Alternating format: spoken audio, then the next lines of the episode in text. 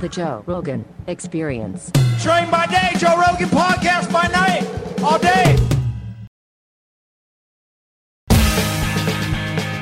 So, what possessed you to write a book about getting hammered? That's a really good question. Like my colleagues are are flabbergasted when they see the topic. Uh, so my day job's early Chinese philosophy, and I do comparative religion, and then I'm writing this book on alcohol. It actually it grows organically out of work I've done before. So my my specialty is early Chinese philosophy. My early work focused on this idea in early China of what I translated as effortless action. The word is wu wei.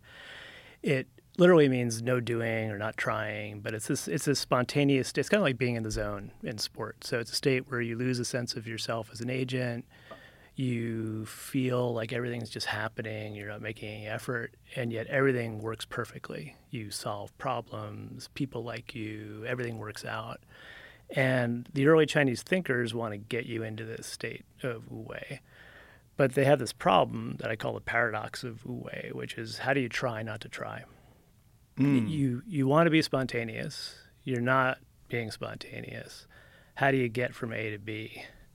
And all of what I argue in my dissertation is that all of early Chinese philosophy is this uh, series of attempts to solve the paradox. And no one does it because it's a genuine paradox. And so I revisit my first general audience book is called Trying Not to Try, and it's about this tension. And I walk people through the various strategies that the early Chinese came up with but none of them really can be 100% effective because what's happening when you're trying not to try cognitively you're activating the part of your brain that you want to shut down. Mm. Is dan wegner the social psychologist talked about the what he called the white bear problem. So if i say don't think of a white bear you think of a white bear because i've just activated that concept in your brain. If you are if you're a stand-up comedian and you're choking like you're everything's falling flat the audience is turning ugly you're getting nervous and part of your brain's like just relax just do your stuff be funny. How do you how do you be funny if you're not feeling funny? How do you force yourself to do that? And so this is a real tension and i that that's what my previous work focused on. But there's a story in one of these texts this taoist text where zhuangzi this early taoist thinker compares the person who's in wu wei to someone who's drunk. They kind of lose a sense of self. They're hmm. relaxed. They can bump into things and not harm themselves. And it's clear that in that text is just a metaphor for the spiritual state Zhuangzi wants you to get into. But I think that story made me start thinking about how cultures might use alcohol as a technology for getting around this paradox of wu wei. You want to be spontaneous. You want to be relaxed you want to just be loose, but thinking about it's not going to get you there. Yeah. Alcohol is a way to kind of directly reach into your brain and just turn down your prefrontal cortex a little bit so you can relax. And so that's what started me thinking about alcohol as a as a cultural technology to enhance spontaneity. And it has to be modulated correctly. That's Uh, the, the thing about alcohol, right? One of the things about alcohol is when you are when you start drinking, the moment you start to lose your inhibitions, you also lose the inhibition to drink too much. Yeah, no, that's a problem. So that's why alcohol is super dangerous, uh, Yeah. especially that kind of alcohol. Distilled liquor is super dangerous. Buffalo Trace. I Yeah. feel like we should have a drink. I, I think it, we would be remiss. we have I think we're, we're doing- professionally we're obligated podcast. to drink. Yeah, Right, right. There we go. that's nice. If we're doing a podcast about drinking, it just Yeah. makes sense. We should have at least a small.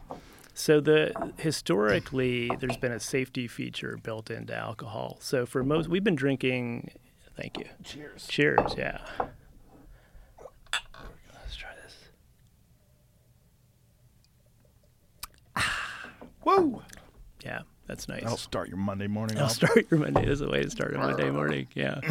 Um, So this stuff is new. So having Really? alcohol that's this strong is something we've only had for a couple hundred years. Really? Yeah, so a lot of people don't realize that. So for most of our history, we've been drinking like two to three percent beers. Uh, grape, Two to three percent. yeah, that's it, historically it's typically what beers came in at. Um, grape wines you could get up to like eight to ten, but there's a built-in limit to f- natural fermentation. So the yeast are turning sugars into alcohol, which is a poison. So the yeast are slowly poisoning themselves, basically. And we've bred these super hardy yeast. So, like nowadays, you can get an Australian Syrah up to like 16% ABV, Wow. which is high historically really unprecedented. But That's crazy. That's as high as you can get because then the alcohol shuts down the yeast. But a way around that is distillation. So you heat, you take that wine, you heat it up. Ethanol is really volatile, so that comes off first. And if you could figure out how to capture that vapor and turn it back into a liquid, you've got this. you've got really concentrated alcohol. Do they do that with wine? They do it with wine, or they take they'll take something that's naturally fermented, so a weak beer or wine, and then they distill it. And what do they call that when they get it on the other end? Distilled liquor. That's what liquor is. Oh, okay. So it's just a kind of liquor. Yeah, Like so some- liquor, liquor or spirits refers to something that's been distilled. So Right. you've you've uh, basically extracted the alcohol out of the mixture and made it into a pure form. And once you do that, you've got like 90. You can get like some vodkas could be like 90 something percent ABV. So that's crazy strong. it's just really we're not equipped to. So the, what you're talking about, you know, this it needs to be modulated. It was always modulated historically by the fact that we were drinking beers that weren't very strong. So there's going to be just volume limit to how much you can consume.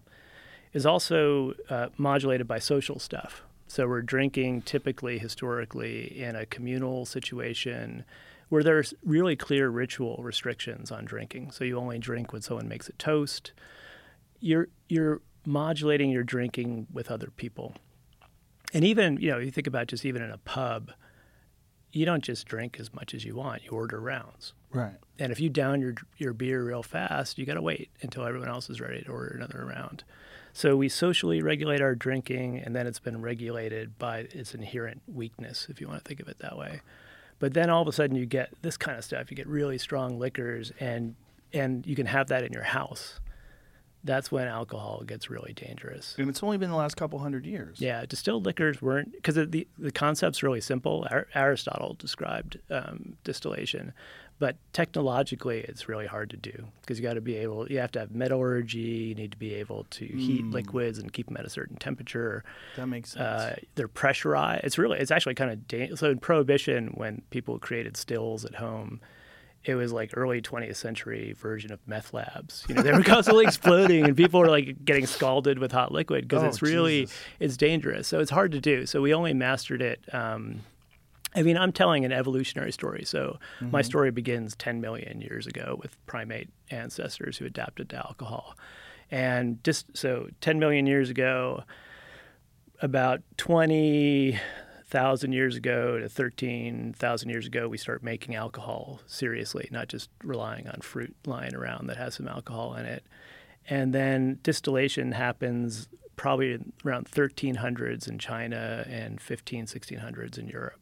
So that sounds like a long time ago, but really evolutionarily it's yesterday. We just we really haven't had time culturally or genetically to adapt to access to this kind of alcohol.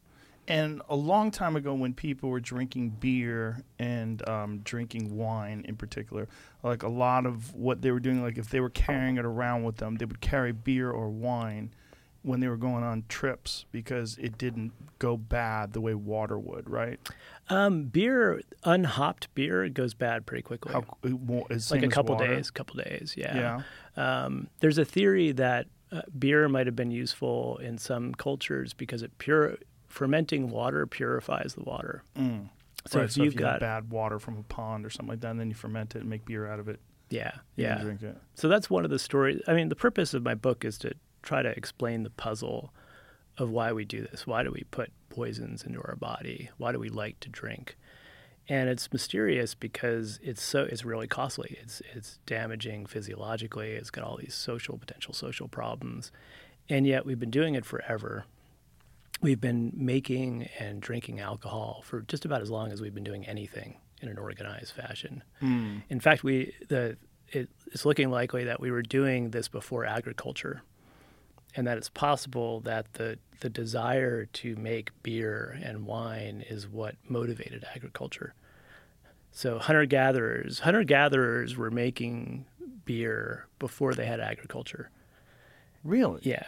And uh, so, so, they're making clay pots and yeah, there's um, you know they're pounding the stuff, they're malting it to, to up the sugar content. I think that's the effect of that, and then they're fermenting it. And so we have these sites like in in what's present day Turkey, the site called Göbekli Tepe, is this really cool ritual site. It's um, these huge Yeah. stone. Have you seen pictures of it? yeah, I'm f- super familiar with it because of Graham Hancock, who's been Okay. on my podcast multiple times. and he's Okay. obsessed with ancient civilizations, and that is uh, sort of the Rosetta Stone of ancient civilizations because it's uh, at least 12,000 years old. And Yeah. the thought process was at that point in time, no one could build the kind of structures that those people built. So when they did it, it sort of uh, it lent uh, credence to some of his theories that um, civilization has gone through multiple periods of uh, uh, ascension and then resets, usually Okay. through catastrophic disasters like asteroid impacts. So his theory, um, it, it, im it's not really just his theory. It's the Younger Dryas impact theory. Okay. In the Younger Dryas impact theory, it's pointing to the end of the ice age, which coincides with real proof of uh, impacts on Earth in the sense of um, they take soil samples, and when they go down to the same uh, amount of time where the ice age ended, they find what this this stuff called um, it's called uh, nuclear glass or Yeah, uh, okay. trinitite, and this stuff it it occurs at blast sites where they test nuclear weapons, but it also occurs at asteroid impact sites. Okay. and they find it all over the place at around 12,000 12,000 ish years ago. And so this theory is um, that at the end of the ice age, what had happened was we pass through an area in our solar system that is uh, rich with comets, Okay. and then we were hit, and that um, it literally restarted civilization, killed off a massive amount of people, and stopped civilizations dead in, dead in its tracks, and then there's a period of rebuilding. So it's Göbekli Tepe. the Göbekli rebuild Tepe. is the rebuilding. No, be-.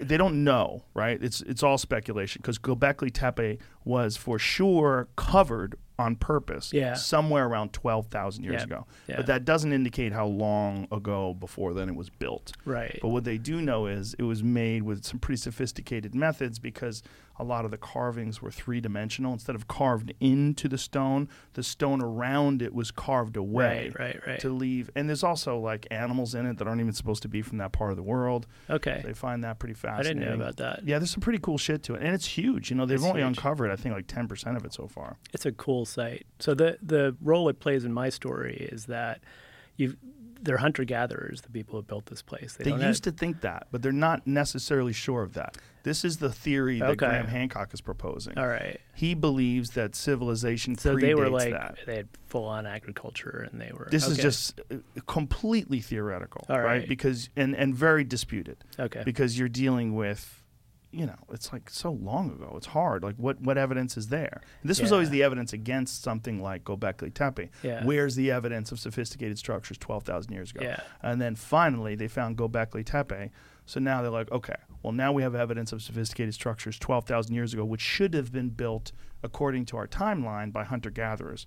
But um, they're- they're they're resisting that, and they're thinking this younger Dryas impact theory may indicate that there was something that happened that you know if you look at Egypt, there's clearly more than one era of uh, building uh, styles. There's like an old kingdom style, and new, and a lot of the old stuff is like deep under the sand when they're finding it, and it's their position that a lot of this stuff is thousands of years older than the pyramids. Okay. So my my understanding of the site is that it It's was a hunter gatherer. it was hunter gatherers. Uh, there there's no grain storage locations. They were clearly gathering. They were coming from all over, and they were gathering at this site to build. So they were working to you know erect these pillars and stuff, and they were having blowout feasts. So they have all this these remnants of feasting, mm-hmm. and they have these big vats that almost certainly contained beer and possibly hallucinogen laced beer. So a lot of early. And so these hunter gatherers, they weren't growing the, the hops or whatever they made the beer out of. They were just finding it wild. They're making it out of wild grains, but the argument so so the standard story about alcohol is we invent agriculture, then sometime after that we note that you know someone leaves their sourdough starter out too long and it starts to turn into beer and they're like oh this actually tastes all right that's the standard story so we had agriculture and then we get alcohol around the 1950s or so some archaeologists started to argue you know sites like this one and other sites around the world suggest that hunter gatherers were gathering and making alcohol before agriculture and so this is the beer before bread hypothesis. Mm, is that's that, crazy. Is that what motivated people to settle down and start focusing on making these grains more productive? Was they wanted to get high, not because they wanted to make bread. And it it's it jives. You see the same pattern in other parts of the world. So in South America, they make this uh, beer-like substance chicha out of now they make it out of maize, out of corn but they used to make it out of the ancient, the wild ancestor of corn is called teosinte. And what's interesting is teosinte sucks for making grain. Like if your goal was to make tortillas, you wouldn't even notice this plant because the grains don't make very good um, grain products to eat, but it makes great beer. It's mm. really good for making chicha. So this plant, if these early people were looking for something to make food with, they would overlook this plant. But if they were looking for something to make beer with, they would focus on it, cultivate it, start making it produce bigger grains, that and that's how you wild. would get corn. That's like what was the did they do we know what the original thing that they got high with was? Do we have like uh like the, the the you know the first the atom?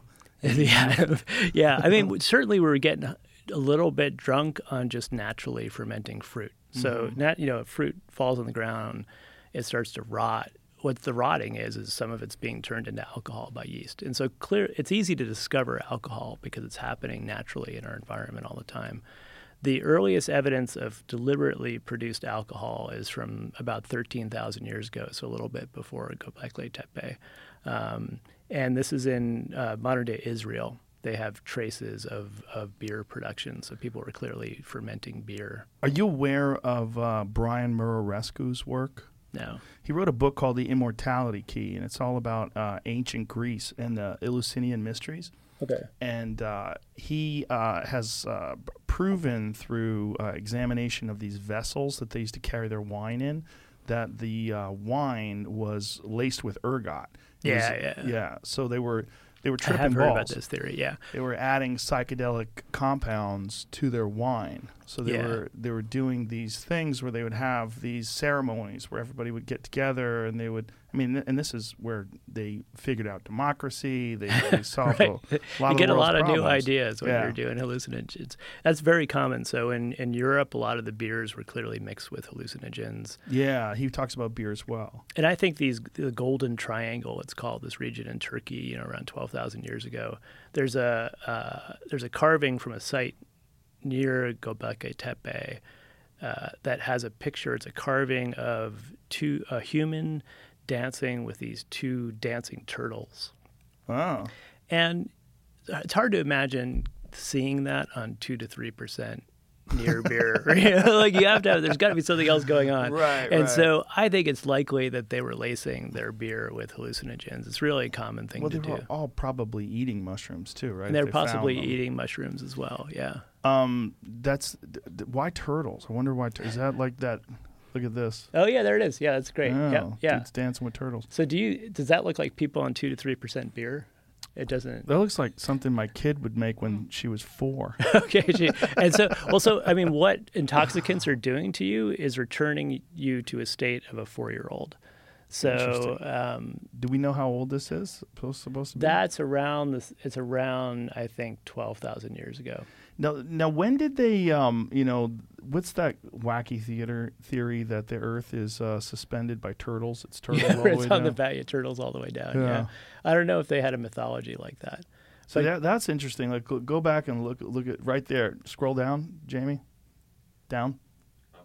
No, no, no. Other way. Yeah, that in, in that image off the uh, go with the cat.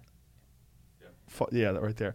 That's one of those Gobekli Tepe things. There's Yeah. a three dimensional image that's, That's uh, cool. carved into the uh, stone, or taking the stone all, all around it to leave it there. That's super sophisticated stuff for twelve thousand years ago. Yeah. So my argument is this is why people settled down originally. I mean, so civilization comes from intoxication. Hunter gatherers who were living in these small bands, wandering around, were motivated to come together and settle down and start getting organized about growing stuff because they wanted to produce the stuff that was going to mess them up so they could have these kind of ceremonies.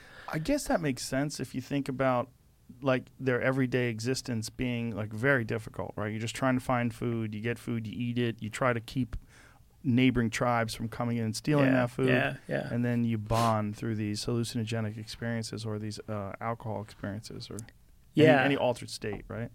Well, so it's doing a lot of different things for you. It's it's helping with creativity. So one of the functions of alcohol and hallucinogens is it's you mentioned four year olds. So there's good work on creativity and development by Alison Gopnik, who's a child psychologist at um, child developmental psychologist at Berkeley, and she's got this great task where you've got to you have to figure out this really counterintuitive problem and she's got a graph that I reproduce in the book of how people do on it as they age. And so four year olds are awesome at it, they solve it right away.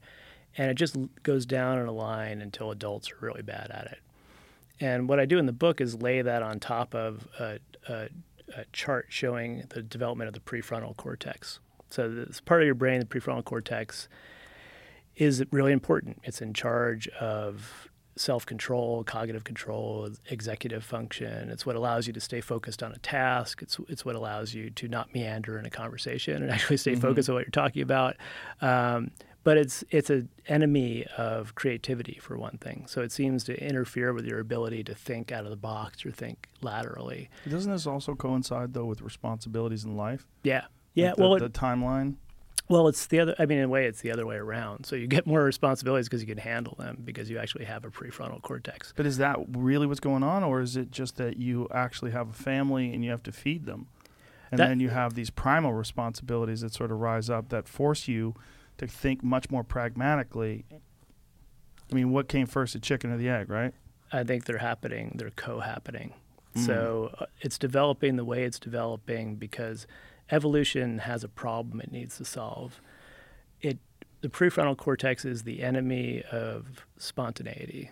It's the enemy of creativity. It's the enemy of, of kind of childlike trust. You know, you see kids just walk up to a stranger in the airport and be like, "Hey, do you want to meet my stuffed animal?" You know, kids Right. kids are just they're open, right? Um, that's a good trait for some things, but kids also can't tie their frickin' shoes and get to school in the morning, right? Right. They, and so we there's this tension. Evolution wants us to be able to take care of our families and do our jobs and get food, and so its solution essentially is to give us this really extended childhood. So we have this long period where we're just gradually building our prefrontal cortex.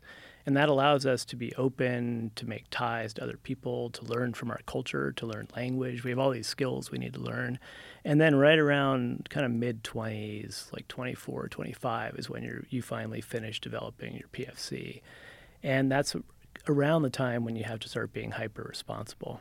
And so it seems like a good solution for evolution to do that. The problem is once you've got that fully developed PFC, you've lost a lot of these childlike traits. So you've lost your ability to trust people implicitly. You've lost your ability to be creative, as as Gopnik's work shows. And so it would be awesome if you could be a grown up and have a PFC and be able to get to work on time and do everything you need to do, but you had a way to temporarily be like a child again for, hmm. for a few hours. And this this is how you do it, right? it's a it's basically a cultural technology for temporarily turning down your prefrontal cortex so you can be like a 4-year-old for a little bit. That explains comedians. That explains comedians. I mean, it's central to comedy. I mean, it's Yeah. got to be the case. Do you use? You must use alcohol. Yeah, in writing. yeah. I like a little bit of alcohol and a little bit of marijuana mixed together. It's good for writing. It's also good for performing. You know, it's like uh, don't give a fuck sauce. You just Yeah, go yeah. out there and, and be loose. so you do that before you go out. Yeah, I like to have a shot and uh, smoke a little weed. Yeah, yeah. The first time I ever lectured to a big crowd, I was a grad student, and I had to cover for my professor and lecture to like 150 people in this auditorium. It Just scared the shit out of me. And I was a waiter. I worked in the service industry in San Francisco, and I was um, finishing up a shift, having a drink at the bar with a bartender. and told him, "Yeah, I got to go do this lecture tomorrow. I'm really nervous about it." And he was like, "Dude, bring a flask and do a shot before you go out there." Mm. And I was like, "It's well, it's 10:30 in the morning." And he was like, "No, it doesn't matter. Just do it." And I'm dating myself here. You're you're old enough to remember this. Remember with film photography, you had those little plastic things you Yeah. put film in. I filled one of those with vodka and put it in my backpack. And right before I went out, I did a shot of vodka.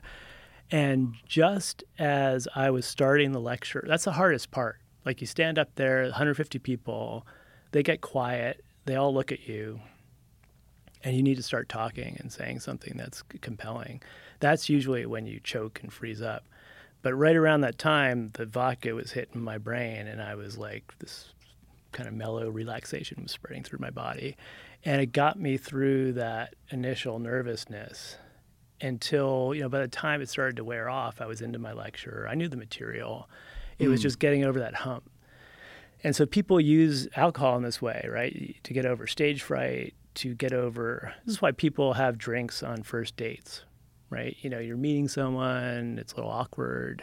You want to be relaxed and funny, but how do you how do you try to be relaxed and funny? Yeah. a couple drinks helps with that, right? It relaxes, turns down the prefrontal cortex. It's alcohol is doing a lot of things at the same time. It's turning down your prefrontal cortex. It's making you feel better, so it's boosting serotonin and endorphins. It's making you feel people who are drunk think they're more attractive and they see other people as more attractive. So the beer goggles thing is is true. You actually rate other people as more attractive when you're a little bit drunk you're you're feeling connected with them. So there's actually some good experimental evidence that people who uh, you get people drinking together in small groups, and they just start to like each other more and feel like, oh, we're really a team, and I like these people I'm hanging out with. So it's a it's a tool for getting. We're primates. We're our nature is to be kind of selfish and suspicious and hostile. Like if you took, I've never met either of you guys, and if we were chimpanzees and some someone just threw three chimpa- chimpanzees into a room together, you know, one of us would walk out maybe, and there'd just be blood left. It would just we would tear each other apart. Yeah. Um, but humans solve this problem all the time. I sat on an airplane coming here with a whole, bunch of other people. We all sat in our seats, behaved ourselves. So how Must did- not have been a Southwest flight. it was in Southwest Flight. Yeah, yeah, no, it wasn't. Thank God.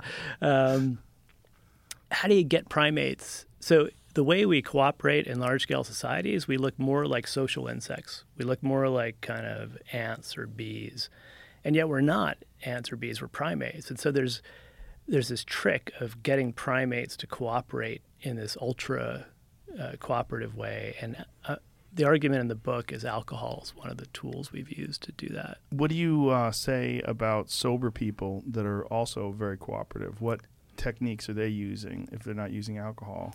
there's a there's a lot of ways you can get into these kind of states. So you can use exercise, you can use meditation. Meditation can do it. You can use breathing exercises, right? You can do extreme breathing. You can stay up all night. So re- religious traditions that, for various reasons, decide they don't want to use chemical intoxicants usually substitute some other way to do it. I, I like that you said stay up all night because uh, I used to be on this sitcom called News Radio, and the writers uh, they had that strategy. It was an amazing show because the writing was so good, but the way they wrote it was so nuts. They were a bunch of young, really smart guys who were kind of crazy, and they would stay up until like four o'clock in the morning playing video games and then start writing. Yeah, that's crazy. So Or- yeah. sometimes we would show up, you know, like maybe call time would be uh, 9 or 10 a.m., and they were uh, just done with like the first draft of scene one, yeah, you know, yeah. and, and we're like, what are you guys doing? Like they, they were all fucked up and their hair was a mess, and they were barefoot. Yeah. They were animals, but they, it was a strategy. Yeah, The strategy was to get good. overtired and really, really silly. Yeah. And then they would come up with some of the most preposterous scenarios for, f- and the, That's oddly enough, they weren't getting high. These people were getting high that way. They yeah, w- no, you can do it through s- sleep deprivation. I'll That's do it to you. Yeah. literally how they did it on purpose, which I'd never cool. heard of before. But then once they told me about it, I was like, well, that does make sense because when I'm loopy, You know, if like I'm hanging out with my friends and I've been up like and it's four o'clock in the morning, we just laugh at anything. Yeah, Like, you you don't give a shit anymore. silly. And Yeah. that's that's the PFC being shut yeah, off. playground monitor is gone Right, and you don't right. care anymore. Playground monitor. Interesting. yeah, Yeah. yeah. You want to get rid of that playground monitor if you want certain types of things to happen. Um, exercise. Uh, we were talking about that earlier. That that seems to have some sort of an effect that's similar. Like that's where runner's high comes from, right? Yeah, so you know, extreme like if you're running, doing any kind of extreme exercise at a certain point, your body is like, we don't need the prefrontal cortex. Prefrontal cortex is a really expensive organ. It's a lot of en- it's sucking up a lot of energy from your mm. body, and so at a certain point, you're like, we don't need the prefrontal cortex anymore. so it gets turned down by your body because you need to send it to your lungs and your heart and your muscles. So how do we know how much energy it's it's using specifically? Um, you can look at um, kind of fMRI studies. You get a sense of how much blood flow is is going through the brain, let's say, um, and you get a sense. It's a proxy then for how much energy it's using because that blood's delivering nutrients to it, right? Oh, It's so getting- they've done fMRIs of, on people that are really tired and loopy, and you can see it shut off. Yeah, so that's interesting. I'm trying to think. The guy who's done work on runner's high is called Arne Dietrich. And I'm trying to remember now if he was putting, I don't know how he would get people, maybe he would stress them physiologically and then stick them in an fMRI machine. But he talks about what he calls hypofrontality. So it's a state where your prefrontal cortex is shutting down in response to physiological stress. And I don't remember now how he was getting that measurement. Me and my friends uh, a few years back did uh, this. We do this thing every year. We do sober October, so the whole month of October we don't do anything. No Okay. drinking, no booze, No drugs at all. no bo- no Okay. drugs at all. Um, we're allowed to smoke cigars though, which me and Ari both agree Okay. is kind of cheating. It's kind of cheating. It's kind of cheating, but not enough that it's. Can you drink caffeine? Yes, you're allowed to drink all right, coffee. All right. You just can't get fucked up. All right. Which, as a comedian, you know, Yeah, that's hard. It's well, it's normal. It's, it wasn't. It's not hard. It's really. But here's the point. One year we had a fitness challenge, and when we had this fitness challenge, we were using this thing called um, MyZone. It's a, a heart strap that works with an app, and it measures how much time you are uh, in what percentage of your max heart rate. So. How much time you are at 80% max heart rate? It'll, it, it puts you in the the yellow zone, and then you rack up points for every minute that you're in this this state and we did this competition where we were competing against each other. So like I would wake up in the morning and I'd be like, "Shit, Ari got 600 points last night," and oh my God, Bert got 600 That points must be too. really motivating. yeah, it was crazy. so we were we were just like all day. Like one day I did seven hours of cardio in a day. It was crazy. That's crazy. Yeah, I just decided to just bury everybody. I, I watched all these movies and, but the point is that the feeling that you get when you do that is incredible in terms like like how much you don't give a fuck. Mm-hmm. You're so relaxed and calm. And and my friend Tom Segura was saying the same thing. He's like, man, it cuts all the chatter down Yeah. when chat- you do yeah, that you want to get rid of the chatter. but it cuts it all down Mm-hmm. where you're like really calm and it's I, I was tr- always trying to figure out like is it because you're so tired that you don't have time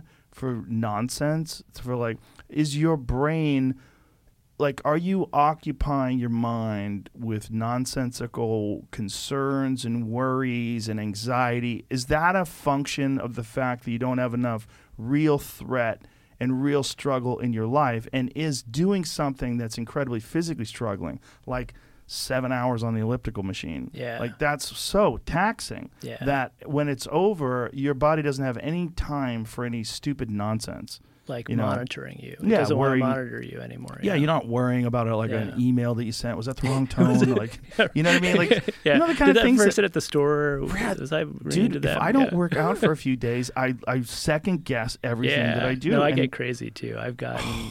I, I wrestled in high school and just got in the habit of weightlifting as a wrestler. And if I don't do it, I get really weird. Like I get really cranky. And it's true, I start thinking too much. Yeah. And I get the same if I do a really good workout, I get that feeling of kind of not giving a fuck. a hundred percent. That's A hundred really relaxing. Um, I wrestled in high school as well, but only one season. But what I did do for many years is jujitsu, and Okay. still do. And jujitsu gives me that feeling. Yeah. Jujitsu, when I'm done with a hard jujitsu session, first of all, I am so friendly. Like I'm You're the super nice friendliest guy. Person. yeah, I'm so yeah. friendly when I'm And done love jujitsu. people, right? I You- love everybody. I want to Yeah, hug everybody. yeah. I don't have any aggression in Yeah, me, yeah. and I wonder if it's the human. This is my theory, and obviously I haven't studied this, so these are just guesses. But uh, you know, without uh, really understanding the whole neuroscience behind it, I've always felt like that the human body has certain physical requirements, and we don't meet those physical requirements. Your body starts coming up with problems that don't really exist. So it's like if you don't have problems in your life, your body creates those problems for you.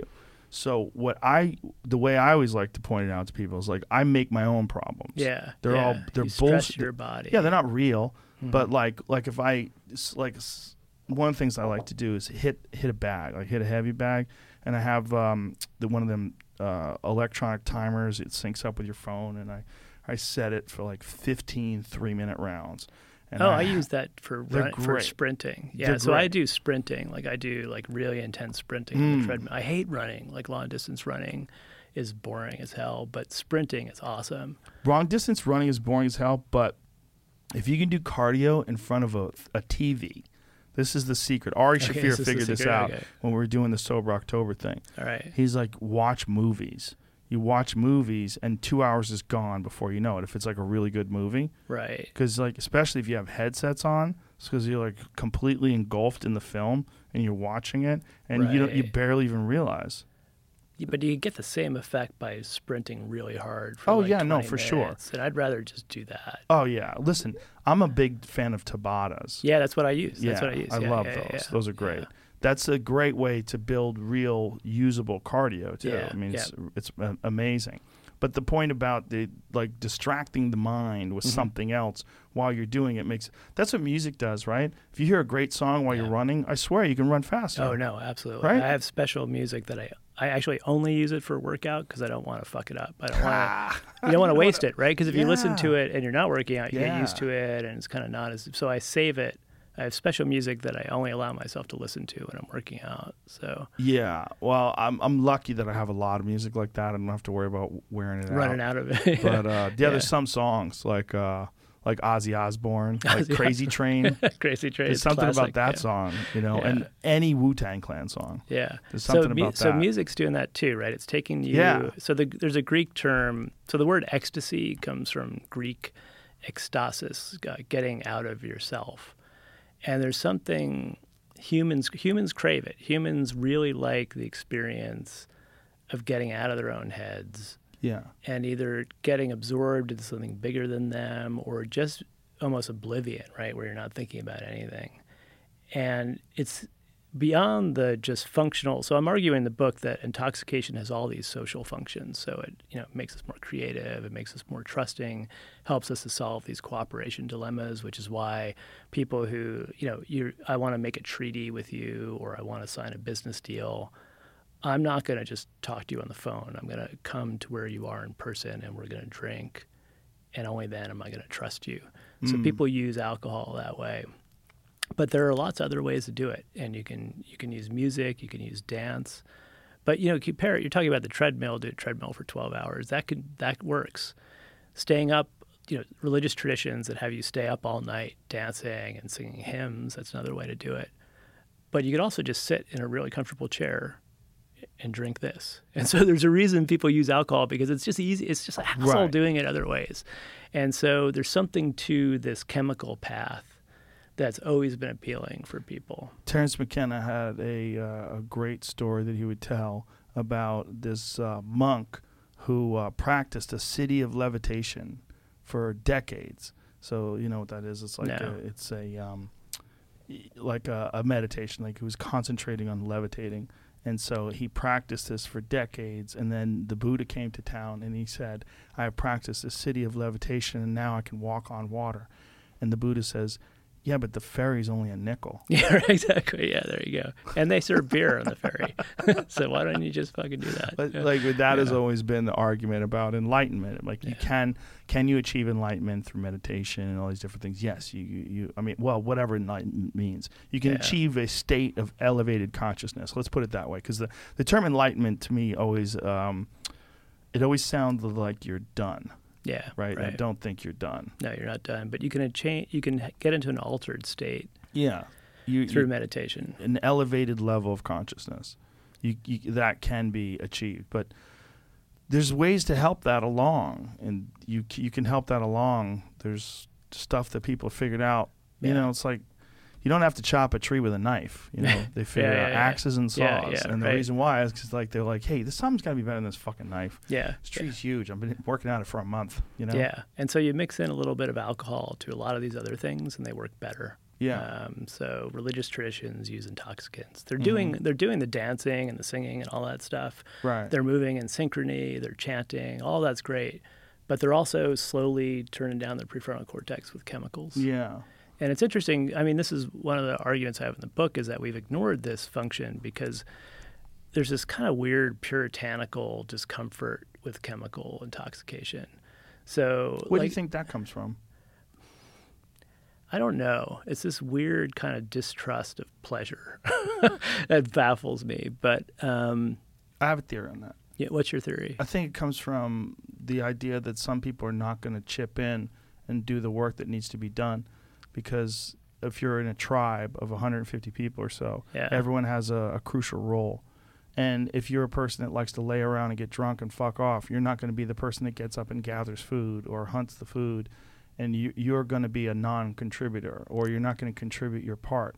So we th- think of people that engage in these frivolous activities, uh, not just normal like you know not not ritual things where everybody does it together but Yeah. normal frivolous activity like it's a part of a normal everyday life for you you're not going to be as productive Yeah, it's also. I mean, drinking, getting intoxicated alone is historically really weird. We've never done that. We always do it's a george thorogood song Yeah, I know. Well, that's the reason that's so effective is because it's weird, right? Yeah. So I drink alone. This is the guy who also wrote "Bad to the Bone." Right? Yeah. It's it's it's if you drink alone, there's something a little bit off about you. nobody else. else, right? That's weird. Uh, people are suspicious of that. Cultures are suspicious of people who drink alone. So Right. we always do it in in company with others. But, yeah But I think part. I mean, part of the reason we're suspicious of um, pleasure is mind-body dualism. So we we have this kind of sense that if I want to get into a great state of mind, relaxed, open, friendly, loving people, if I do it through meditation, if I meditate for 10 hours and get there, everyone's like, that's awesome. That's a wonderful thing to do. Even if I do it through exercise, I feel like there's a sense that, okay, that's all right. But there's something about using, I think we have a feeling that using a chemical to directly change your brain is cheating. And so there's this, um, there's, Eliade was this, this famous religious studies scholar who wrote a lot on mysticism. And he talks about these mystical states of ecstasy where people are feeling outside of themselves, no self, you know, one with the universe. And he grudgingly admits at one point that, yeah, sure, some of them may have been using chemical substances, but that's just a vulgar way to attain spirituality. And it's this kind of prejudice against, in a way, a kind of prejudice against the body. The mm. idea that you could be using chemicals to get to a state seems to us like cheating. well it's kind of a foolish notion right because everything is chemical. Everything is chemical. all your food is essentially in some way or form it's broken down to chemicals or it's coming in as chemicals Yeah. you know it's, It's like not turtles all the way down. It's Right. chemicals all the way down. your body's a chemical factory yeah, and, And that's the crazy thing about music, right? Like a great song, you know, you hear uh, Ozzy Osbourne, like if that's your jam, like your your adrenaline rises, yeah, right? You get goosebumps. Sometimes you hear a song when you're on the radio and you're like, yeah, you yeah, hear yeah, that. Yeah, yeah. Not the radio. Who the fuck listens to Who the radio listens- fuck Jamie listens to- does, right? Jamie All day. might. Jamie might. AM, only AM, only AM Yeah. uh, political talk. yeah. But like, But that's all physical, right? Yeah, so yeah, there's sound Something waves happens. that are being transmitted into your ear that's making something vibrate, that's sending signals. So it's Great all music drugs. is a drug. It's all drugs. And, Yeah. and so I have a quote from Aldous Huxley where he's talking about this prejudice and he's, you know, he said Mm. we, we have this, you know, c- people are, look down at chemical means of attaining ecstasy.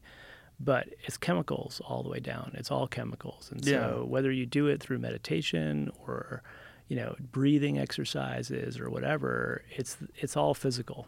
I think our problem is by not acknowledging that we we don't recognize that there's not just strategies, but there's um, there's methods where you do it correctly. There's one of the good things about alcohol. Like we've had a drink, right? We had a drink, Yeah. now we have a second Now we have a drink, second drink. and we both know what that means. we pace it ourselves, right? Yeah. Yeah, Okay. we're pacing ourselves. Right. We're an hour and ten. Okay. So, right. but we both know how, how much that is. Like a drink of whiskey is, Mhm. you know, okay, that's one shot and this Yeah, and that. yeah, yeah. okay, I know exactly. We're modulating correctly, and the by the thing about recognizing the the correct dosages for all these different things is we have a roadmap. And that's one of the problems with Ill, the illegality of certain drugs Yeah. you know Yeah. and it's like it's always been a really big problem with in los angeles with marijuana because uh, it's the wild west there and t- You never especially know with- what you're getting. right especially Yeah. with edibles Yeah, yeah. Oh, edibles are bad. This is so. One of my arguments in the book is that the al- I call alcohol the king of intoxicants. Mm-hmm. So there are other ways you could do it. You could do it with cannabis. You can do it with kava, which is this intoxicating drink they drink in the Pacific. What's special about alcohol is that it's easy to dose. Like you're saying, you know, so it's easy to dose. You know how much you're getting. yeah the cognitive effects are similar across individuals. So it does kind of the same thing to different people. Whereas cannabis is really like I can't. I've been my whole life. I you know I spent my 20s in San Francisco and everyone smoking pot. When I smoke cannabis, it I get briefly really paranoid, and then I get horny for about like two minutes, and then I, and then I fall asleep. catch it in that two catch me, if you catch me in those two minutes, I have a great time. But uh, that's it, and then I fall asleep. Like I, all I want to do is go to sleep. And so, and, I- and everyone's been like, "Oh, you haven't had sativa. You haven't had the right strain." It's bullshit. Like every strain of cannabis affects me that way. well But- I, de- I definitely think there's biodiversity in terms of like the way your body responds to cannabis i've seen it Yeah, And uh, there's a guy, uh, Alex Berenson. He was a writer for the a, a journalist for the New York Times, and he wrote a book called "Tell Your Children" that's highly criticized by people that love cannabis. But I had him on with this guy, Mark Mike Hart, who is a, a doctor from Canada who prescribed cannabis. And Alex's his take on it was we by just pretending that cannabis does no harm, it doesn't do anybody any good because some people have schizophrenic breaks Yeah. while they're on cannabis. And I, I personally know of people that, especially with eating cannabis, yeah, have had schizophrenic breaks, and some people who smoked too much of it and smoked it all the time went went nutty. I know Yeah. multiple people where I could point to and I could say that guy was doing pretty good, and then he started smoking a lot of weed, and then he eventually got crazy. Yeah. I, that's real. I have a friend who recently had a kind of breakdown psychotic. break- Yeah, and- it's and real. One It's theory real. is he was just smoking too much pot. And this is coming from a person who loves pot. I'm a pot yeah. enthusiast, but I also have a lot of willpower.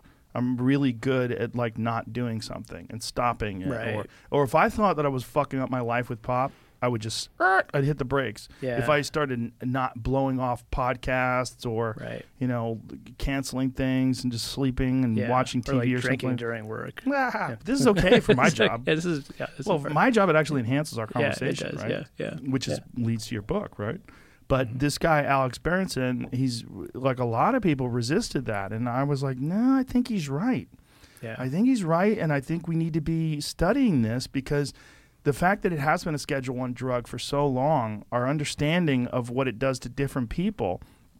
Look, I love peanuts. I'm a big fan of peanuts. Some people, Will peanuts die. kills them Yeah, yeah, right? That's not me. But that doesn't mean that peanuts should be illegal. Yeah. We should understand what the fuck is going on. And the only way we understand what the fuck is going on is if we're honest about it. yeah. And I think we have to be honest about the effects of cannabis because they're different with everybody else, with, with with with everybody rather, with different people.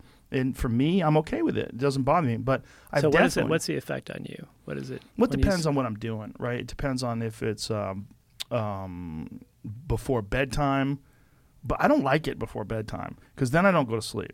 See, that's weird. That's bizarre to me. Like, I'm a it- The only thing it's good for is to make me go to sleep. For me, I'm, when I'm a high, I'm a thinker. Okay. I'm not a, a, a sleeper high. I'm a, I'm a thinker high.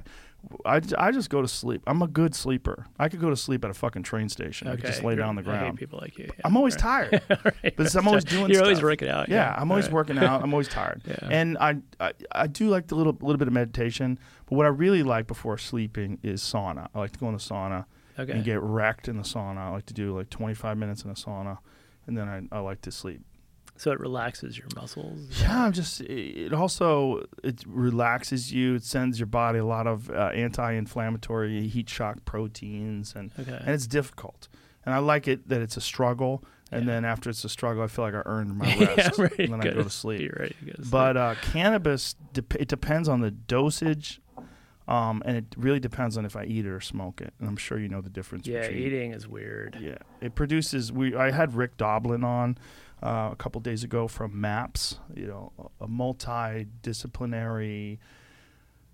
uh, advanced studies of psychedelic substances. What is it? I've don't know. Multidisciplinary. Anyway, MAPS is an incredible organization that is working to make certain psychedelic compounds uh, available to people for therapy and to uh, like uh, particularly MDMA for people with PTSD, Yeah, soldiers, I've seen. I've read some of the research on that. psilocybin Yeah. as well for a lot of these different things. And Rick Doblin and I were talking about this the other day that there's this thing that happens when you eat cannabis. It's processed by your liver and it produces 11 hydroxy metabolite, which is five times more psychoactive than THC. Oh, interesting. Yeah, so it really whacks people, and they don't think that it's pot. They think, "Oh my God, I got dosed. Like something's Right, wrong," right, right. because it really has a psychedelic effect. Yeah, I- no, I've I've experienced that. I the first time I had actually never smoked pot, and I moved to California. So I'm from Jersey originally, and then when I was about 20, I dropped out of college on the East Coast and rode my motorcycle to California and right, thought I was Jack Look Kerouac. at you, bro.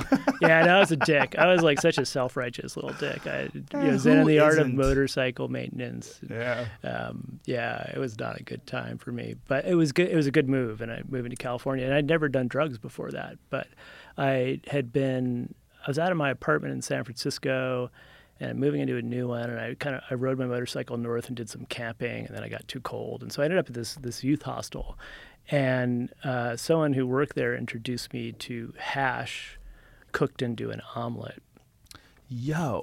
and so I I did it. I ate it, Oh and I felt nothing. I was like, no, it's not affecting me. And then I had to go to I had to go to class. So I was like, I was at Stanford. So this was happening up in Point Reyes National Park, like north of San Francisco. And I had to ride on my motorcycle down to school for class. And about halfway through the ride, I just started tripping. Like it felt like I was tripping. I was just the trees started moving and, and and I was high for like three days. It was horrible. it just would not stop. I'd wake up the next day and I'm like, "Am I still high?" I was like, "Yeah, still high." So the eating scares me because I, I had such a. It's just an uncontrollable experience and it lasts for so long. you know you never know what you're getting. It's so inconsistent. And you know these goddamn stoners. You know when they make that hemp butter, Yeah, they make yeah, that right. stuff and Yeah, they yeah. cook in the butter And and, then they add Yeah. weed to the food too. Like oh, there was a restaurant. Um, where was it? In Colorado. There was a restaurant that was making marijuana food. They're making food with marijuana. So they're just cooking with yeah, cannabis infused cooking with cannabis. Yeah, whatever, and yeah. and they were that was part of the appeal of the place. I was like, Jesus Christ, That it sounds, sounds like terrible. I would never fucking go there. That sounds like the my worst nightmare, right? It sounds so dangerous. Yeah. Because at least they have th- certain things. Like uh, one of the things about the legalization that passed in 2016 in California is that they put limits on edibles. And so the limits on edibles are, I believe, it's 10 milligrams. Oh, how strong they give it. Yeah, so you Okay. could buy a bunch, and you could eat 10 of them and You get could 100. eat 10 but the thing yeah. is, like at 10, 10 is like a good dose for a lot of folks. All it's right. not that bad, unless you're Jamie. Jamie has this weird thing where he doesn't get high off edibles. at all. No, not at all. Like he's taking a thousand milligrams. I've And seen that- it. I've seen it. It's seen that bananas. happen. That's He- weird. And apparently, it's the, it is a thing. Just like some people die if they eat Brazil nuts, right? Yeah, yeah. So this is the thing about cannabis and all these other drugs is none of them are as predictable as alcohol. Right. So alcohol is easy to make. You can make it out of anything. It's easy to dose. The results are consistent across individuals. Like what's happening to you right now as we drink this is similar to what's happening to me. We're not having completely opposite experiences, right? Right. and it's going to wear off. So we have dedicated machinery in our body that its job is to identify ethanol and get it the fuck out of our bodies as quickly as possible. And so the half life is pretty low, is short. Like in two hours, we'll be fine. But it's interesting that different cultures have almost like uh, th- where they do, if cultures uh, traditionally don't have uh, a use of alcohol as a part of their culture, they have lower tolerances. They do. And then individuals, for whatever reason, some individuals are like predestined to be alcoholics. Yeah, yeah. Which is really weird. That's it's part of the puzzle I'm trying to explain. So the estimate is that up to 15% of the human population has a predisposition to alcoholism. Wow. So they That's can't really they high. can't use it's really high. You can't use if you have that predis you can't use alcohol safely. And so the question is why has our taste for alcohol been allowed to stay in our gene pool for so long? And so one of the stories I tell is we have so one possibility, the standard scientific story about why we like alcohol is it's a mistake.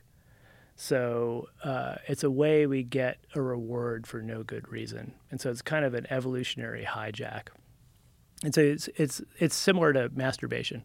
So uh, people can get reward. Pleasure is our genes' way of getting us to do what they want us to do.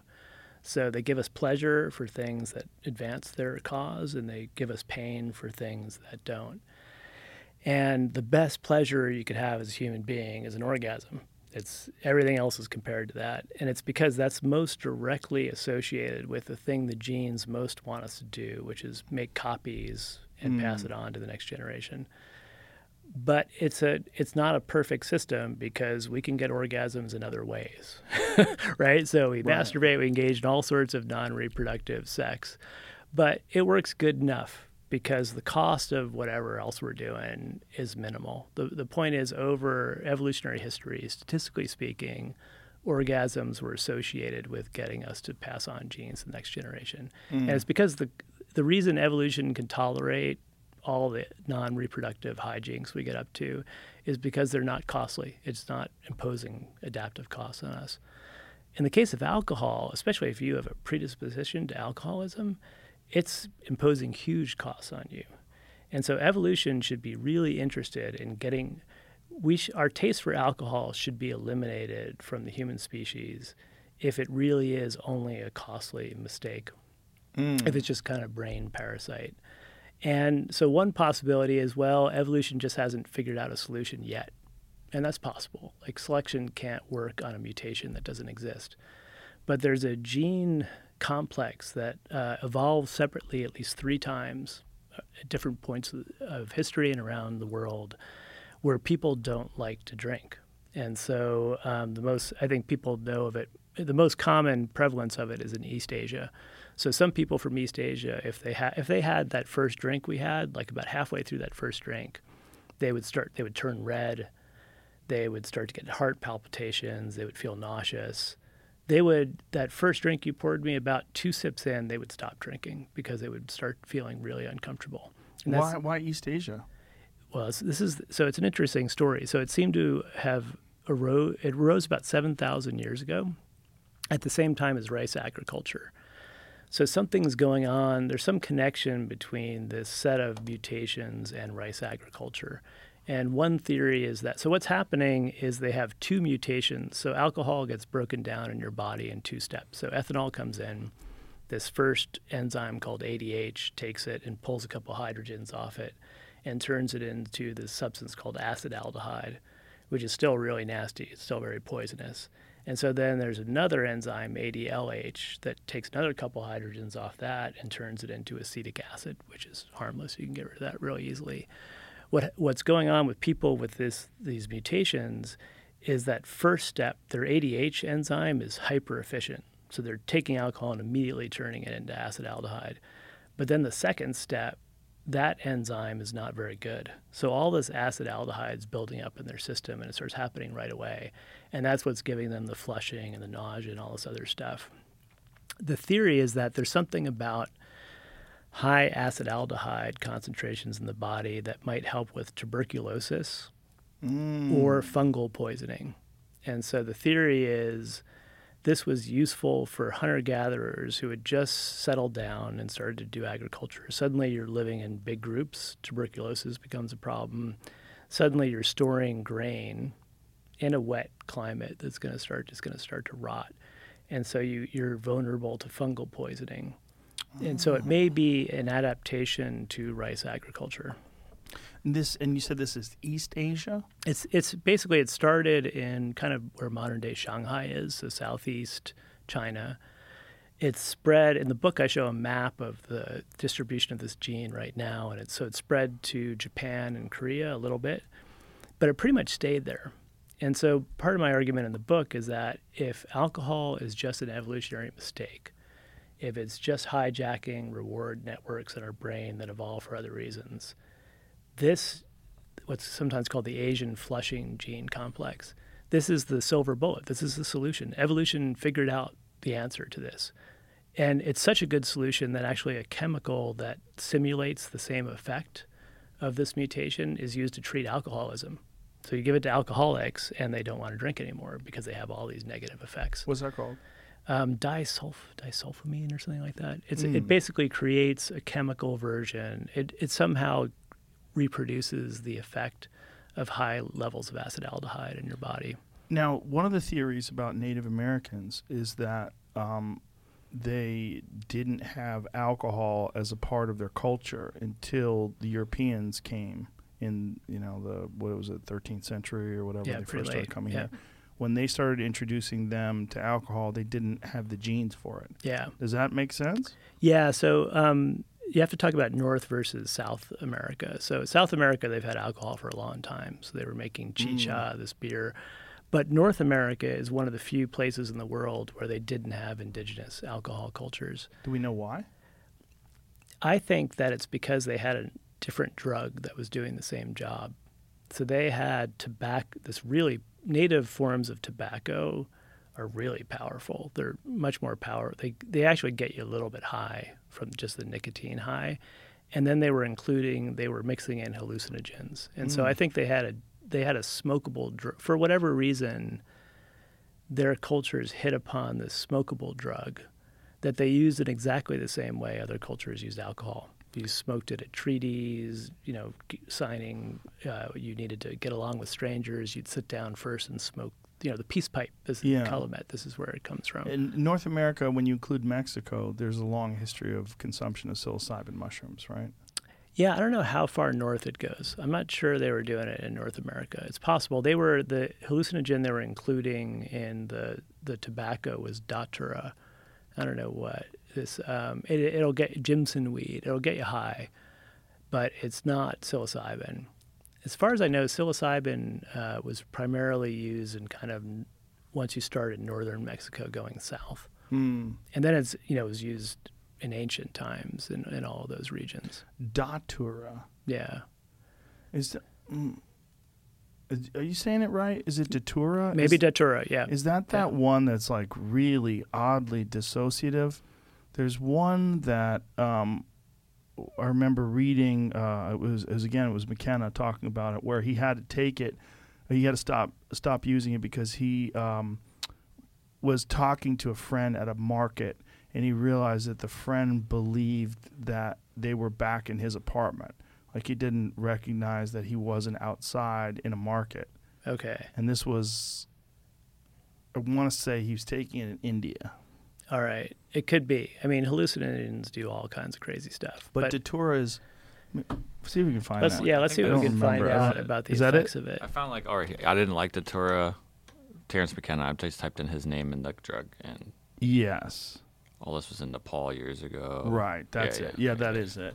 Yeah. Because he felt completely they felt like you have really have no idea what reality is. Like, you, like say if you took Datura and we were in this room doing this podcast, you Yeah. might think we were back at your house, or you might think we were at the bus station, right. or you might think you know we were in the movie theater. Like you, you really have no idea what the fuck is going on, and the reality that you perceive through your eyes is completely distorted in some. I Psilocybin does that too. sort of, but it doesn't put you in a different place in terms of like you don't think you're at the movie theater. Right, Like this right. guy, I remember this. He was discussing it with this guy where that's when he realized it was way too odd. This guy didn't know that they were at the market. He's like, "Hey man, we're at the market. We're not at your house." yeah. Have you ever done ketamine? No, I have not. I did it once, and it sounds a little bit like that, where I was like in a, I was convinced I was just in a different universe now, Yeah. and it's not a universe I was thrilled about. it's fucked. It's kind of a fucked up universe, and I was never coming back. Like it was, I was just filled with this. Dread. Fuck! Why did I walk through that door? And now I'm in this universe, and I'm stuck here, Mm. and I will never get back to my old universe. Wow. It was really strongly disassociated feeling that was unpleasant. I wonder if that's real. I wonder if you really can, through chemicals, for a brief moment of time, take a poke, just take a peek into a neighboring dimension and experience some sort like a chemical gateway into well, like we know that there's more there's more to the universe than what we can observe. Like if you wave your hand over the top of an earthworm, it has no idea you're there. Okay. Like we, how how many of those senses do we lack to perceive? Like how many senses to perceive things that exist, but that for whatever reason we don't have the instruments to pick up. How much of that we we can only imagine, right? We can Yeah. imagine that what we see and what we can measure and what we observe with our eyes and ears and you know our, our senses that this is all that exists. But that's just speculative. We really have no idea. When you take into account things like dark matter and dark energy, we really don't know what the fuck 90% of the universe is. Yeah. And then there's weird things like the the concept of multiverses and the concept of parallel yeah, I saw you dimensions. had Sean and- Carroll on the oh show. my god, Yeah, he yeah. he hurts my brain. yeah. yeah. Sean, hurt, last time we we talked, you hurt my brain. Yeah, the idea of multiple universes is is trippy. Yeah, yeah. I don't. So this is. I think there's a pre. There's almost. It got to be a genetic predisposition to being attracted to these ideas and not. And so I have a good. I have a good friend, Jonathan Schooler, who's a social psychologist, who is convinced that consciousness is all that exists, and there could be multiple universes. Um, consciousness is real. It's actually the only real thing. And what's interesting is he has access to all the same, he's a scientist. He has access to all the same data that I have access to. And yet we are both looking at that same set of data. And my conclusion, I'm a physicalist, so I just think this is it. We're Yeah. a bunch of physical chemicals. There's no meaning in the world. Humans create meaning because we're built to create meaning, but there's no inherent meaning in the world. And consciousness is just an epiphenomenon. So it's something that evolved for a certain reason because it helps us regulate ourselves and communicate to others in a certain way. Um, and he looks at the same data and says, no, it's consciousness is all there is. and there are other universes, and this physical life is just one life. Jimmy, So do we have any more of these uh, notepads? Do we have one of these for me? You want to just hear? I just want to I'm write that dude's doodling. name down. No, Yeah. it's okay. You should have one. All right. Okay. That because I want to write his name down. Does he have a book out or anything? No, no, but he's a he's a fun guy to talk to. Can like him. And does he? Um, where's he at? He's at uh, he was my colleague at UBC in Vancouver, but he's at Santa Barbara. now. Jonathan Schooler. Jonathan Schooler. So yeah, like schoolhouse Schooler. Yeah. And what what leads him to that conclusion?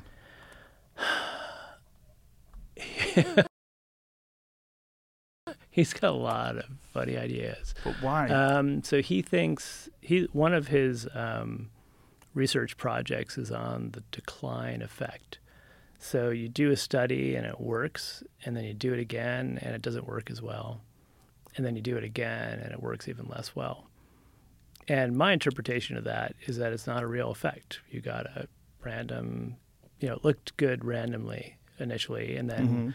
The whole thing about statistics is that it washes out. If it's not a real effect, it goes away Right. because. Um, but he thinks the universe gets tired of effects. He's like, you, you, you know, the universe gets bored with this, and that's why the the effect is happening. Um, and I understand, like intellectually, you can't rule that out.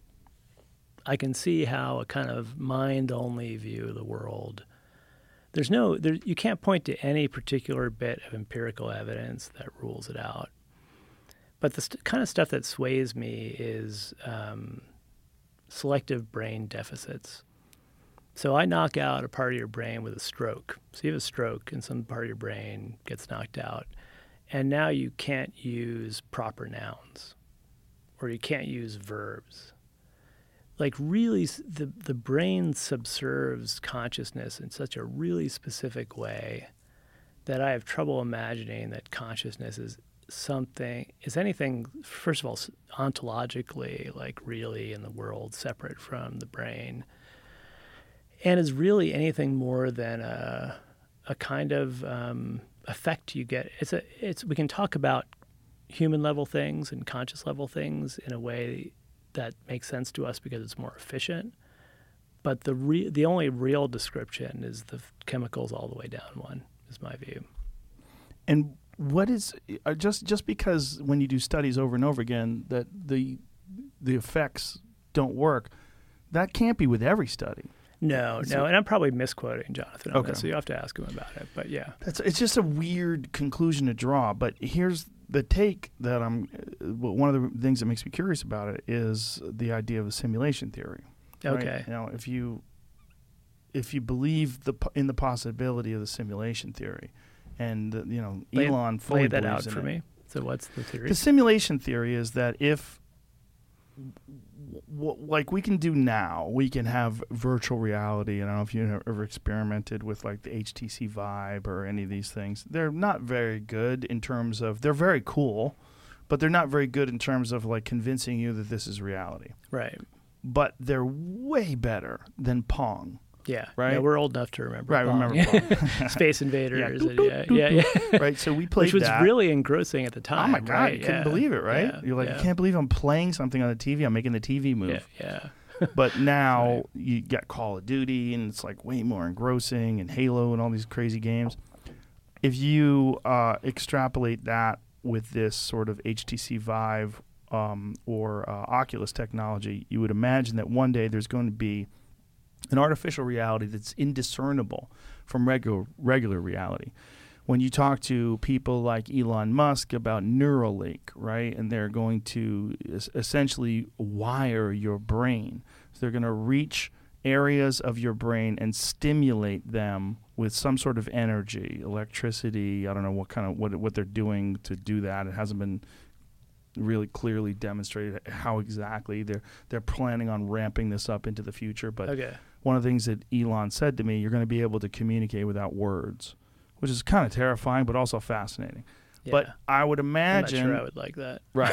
I would I like imagine having words. Yeah. that this sort of uh, this innovation is also going to apply to things like artificial reality and virtual reality and that it's going to get so good you're not going to be able to tell the difference between reality and artificial reality if that's the case how do we know if we're not already there if it one day it becomes indiscernible and virtual reality or artif- uh, a simulation of reality is indiscernible from regular reality. Right. How will we know?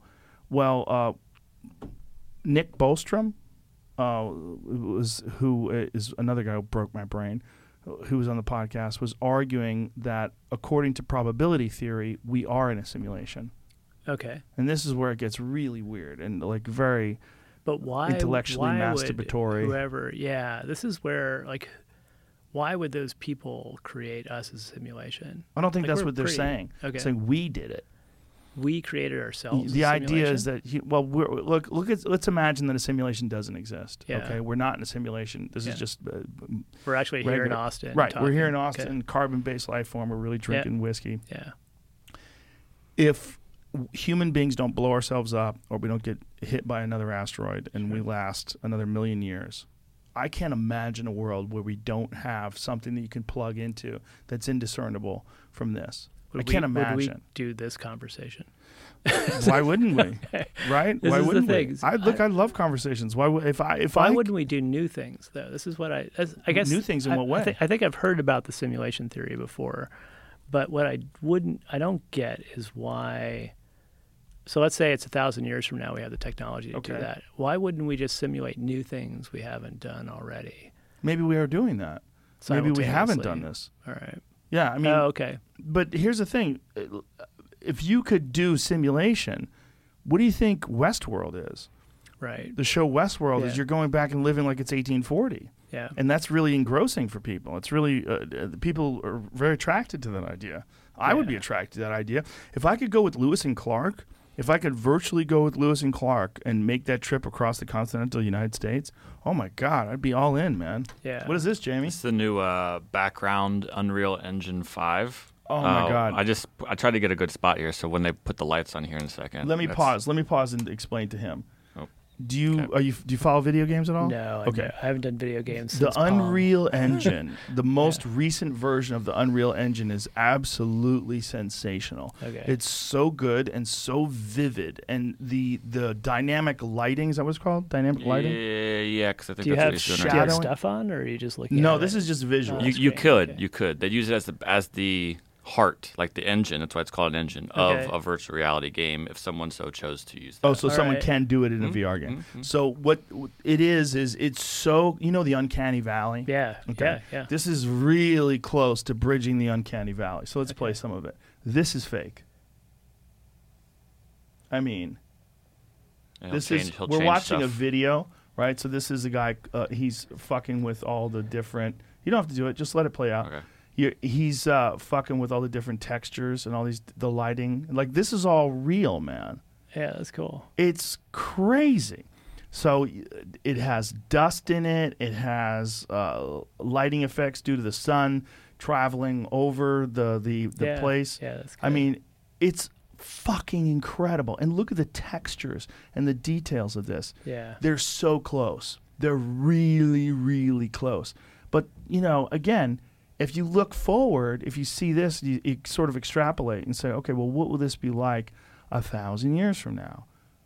Well, then you're going to feel things and smell things. And Right. that is certainly inside the realm of what you can imagine Yeah. right? Especially when you can see something like this, where they can have the sun moving across the sky and Yeah, changing cool. Changing all the shadows. I mean, it's but incredible. You can also have that by going to Arizona and just walking around. And Some so people this can't, is the though. thing is like yeah, of course I- you I can. don't of get course, the- but but hey, of course you can. But that doesn't mean this isn't fucking insane. yeah. Like, of course you can go there, but the idea that you could put on a headpiece, like some sort of uh, Oculus Rift headpiece, And be transported Yeah. to full immersion. So now he's changing it to a different place. So he's gonna look at all these different textures and all these things. Go way ahead. Yeah, there's one thing I he they went. I don't know if this is the exact video I was watching. I think it is. They turned it from like Utah, like it is, like we're watching, and Uh-huh. then hit like there it is, like medieval lighting, and it's it goes to like Lord of the Rings Okay. with the same shapes. Look, look at this. Oh wow. And You're everything. in Mordor now. Yeah. You'll, you're looking out for Sauron. Yeah. Right. I mean, it's what they can do now just with video games is pretty incredible. But again, like if I'm looking at this, I'm like, oh, she's not real. Yeah. She yeah. doesn't. She's too uniform in her movements. Yeah. Right. People have like uh, weird little sort of herky jerky variabilities, and But she's Yeah. yeah, this is even easier for us to now. We could mocap you, Joe, and get your body movements in there in it probably an hour, less than an hour, half It an would hour, look like Joe and it would be walking Joe's movements, Joe's That's kinda kicking and walking and well, I'm jumping. in a and- video game. I'm Yeah, in yeah, that yeah, yeah. UFC Correct, game. correct, They've yeah, already done that with Really? me. Yeah. yeah, yeah. I'm in a UFC video game. Um, but That's trippy. it looks that's not nearly as good as this in terms of like the uh, the visuals and even the movements of the the the uh, characters. The point is, as technology advances, Yeah. they're going to have that shit dialed in where you're going to feel it. You're gonna f- there's going to be haptic feedback. Have you ever done anything with haptic No, feedback? but I, I understand the concept. Yeah. there's a company in town called Sandbox, and there's all these cool games you can play. And one of them is this wild zombie game called uh, Deadwood Mansion. So you put on virtual reality headsets. My family loves to do it. Okay. At one time, I had uh, third place in the world. Oh, wow. I was the third pl- place zombie killer on earth. yeah. Some motherfuckers have killed, beat my score Yeah. badly since then. You'll but get- you'll come it's back. just one of those. I'm not gonna come back. These fucking kids, they're too good. Okay. But um, the point is, um, they put you in a haptic feedback vest, and they give you these goggles, and you have uh, this gun, like this plastic gun, and these zombies come running at you, and when they grab you, you feel you it in your feel chest. It. Wow. It's that's very intense. crude, Yeah. but it gives you this. Ah, it gives you just enough of a jolt Yeah, where it makes wow, it extra fun. trippy. But again, it's like Pong, Yeah. right? Boop boop boop boop, and then go from Pong to Unreal Engine. Yeah. No, I can see Yeah, it. that's buy it. one. Oh, you could buy one. Yeah. That's a haptic It feedback. works wirelessly I may with a lot of of those. different VR things. Mm. It does enhance the experience. It definitely does. It gives you a little bit extra fun. but it's so crude in comparison to something that one day, like Ready Player One. Have you're familiar with that movie? I, I have not.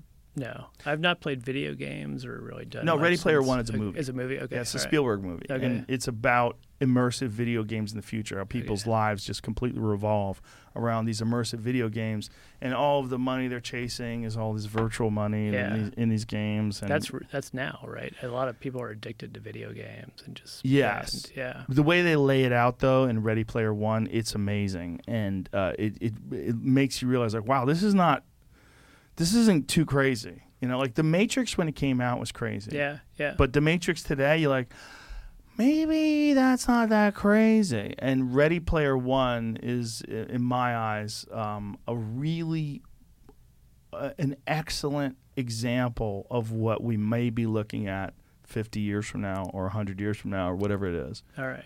and, and the haptic feedback suits that the lead character has on in this film allows this this girl that he has a relationship with in the game to touch him Yeah. and, and he feels it through the suit Yeah. you see the suit That's what my partner lighting and I up need. We're, It's pretty we're- wild. She's in the east coast of the U.S. I'm in Canada. We're across Oh, a closed you border. need some sort of We need a haptic- you need to move the FaceTime's fuck good. out of Canada so what you need to do need to get goddamn fuck tyrants up there That's true. What need- are they doing with I people need to get out of Canada. um, but yeah, I can't do Jamie, you just read Ready Player Two, right? You ready Yeah. the movie? yep, yep. yep. Or the, the books book, are rather. the books are more in depth and more than the book the movie was even capable of doing because they the uh, IP I guess they would have had to pay for just Oh, impossible and what they were doing they were inserting people in the movies reenacting things with your favorite movie characters you had to Oh. memorize the lines and perform them in the exact way that was done in the movie or you fail I had to reach restart again Yeah. that kind of stuff is very close to almost being able to be done. They're working on something like Ready Player One in real life called the metaverse. I was trying to look it up. I've heard about it sort of with NFTs and this might we might be on the way there. I don't know how much computing power it's going to take. want? whatever, so in the close. Matrix movie, they want to escape the Matrix. Some people do. Some remember that do. one dude? The one dude does it, and he's a pussy, right? We hate we hate that guy. we hate, that, guy. He's Yeah. a he's a he. We don't like him, right? he And just why wants is to that? be rich and he wants to eat steak. he wants remember? to eat steak and have the women, but it's all fake. So we Right. want the real world. We want the real world. But We what want the real world. world? That's the question. What is It's- the real world? I think it's this world. So I mean, I I completely grant the intellectual point that I mean, this is an old philosophical problem, right? So Mm-hmm. in philosophy, there's always been this idea that we could be deceived about everything we think we know. So Right. Mm-hmm. Descartes talked about the demon, right? So this demon, ha- I think that I'm sitting in front of a fire in this inn, and that I just ate this food, and that I'm drinking this beer. But it could be the case that there's an evil demon who's deceiving me about all this, and it's all an illusion, yeah. and I can't really know it.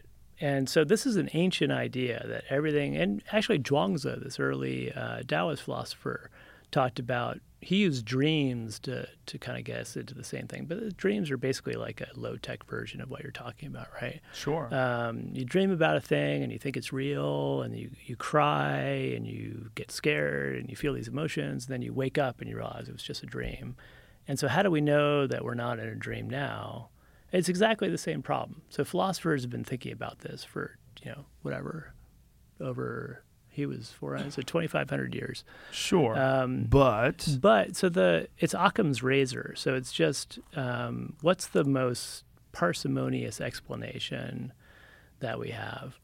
So it could be the case that we are all simulations in our future selves' lives, or we they're ali- we're actually in tanks, and these aliens are farming us out for our electricity, and we're not really here.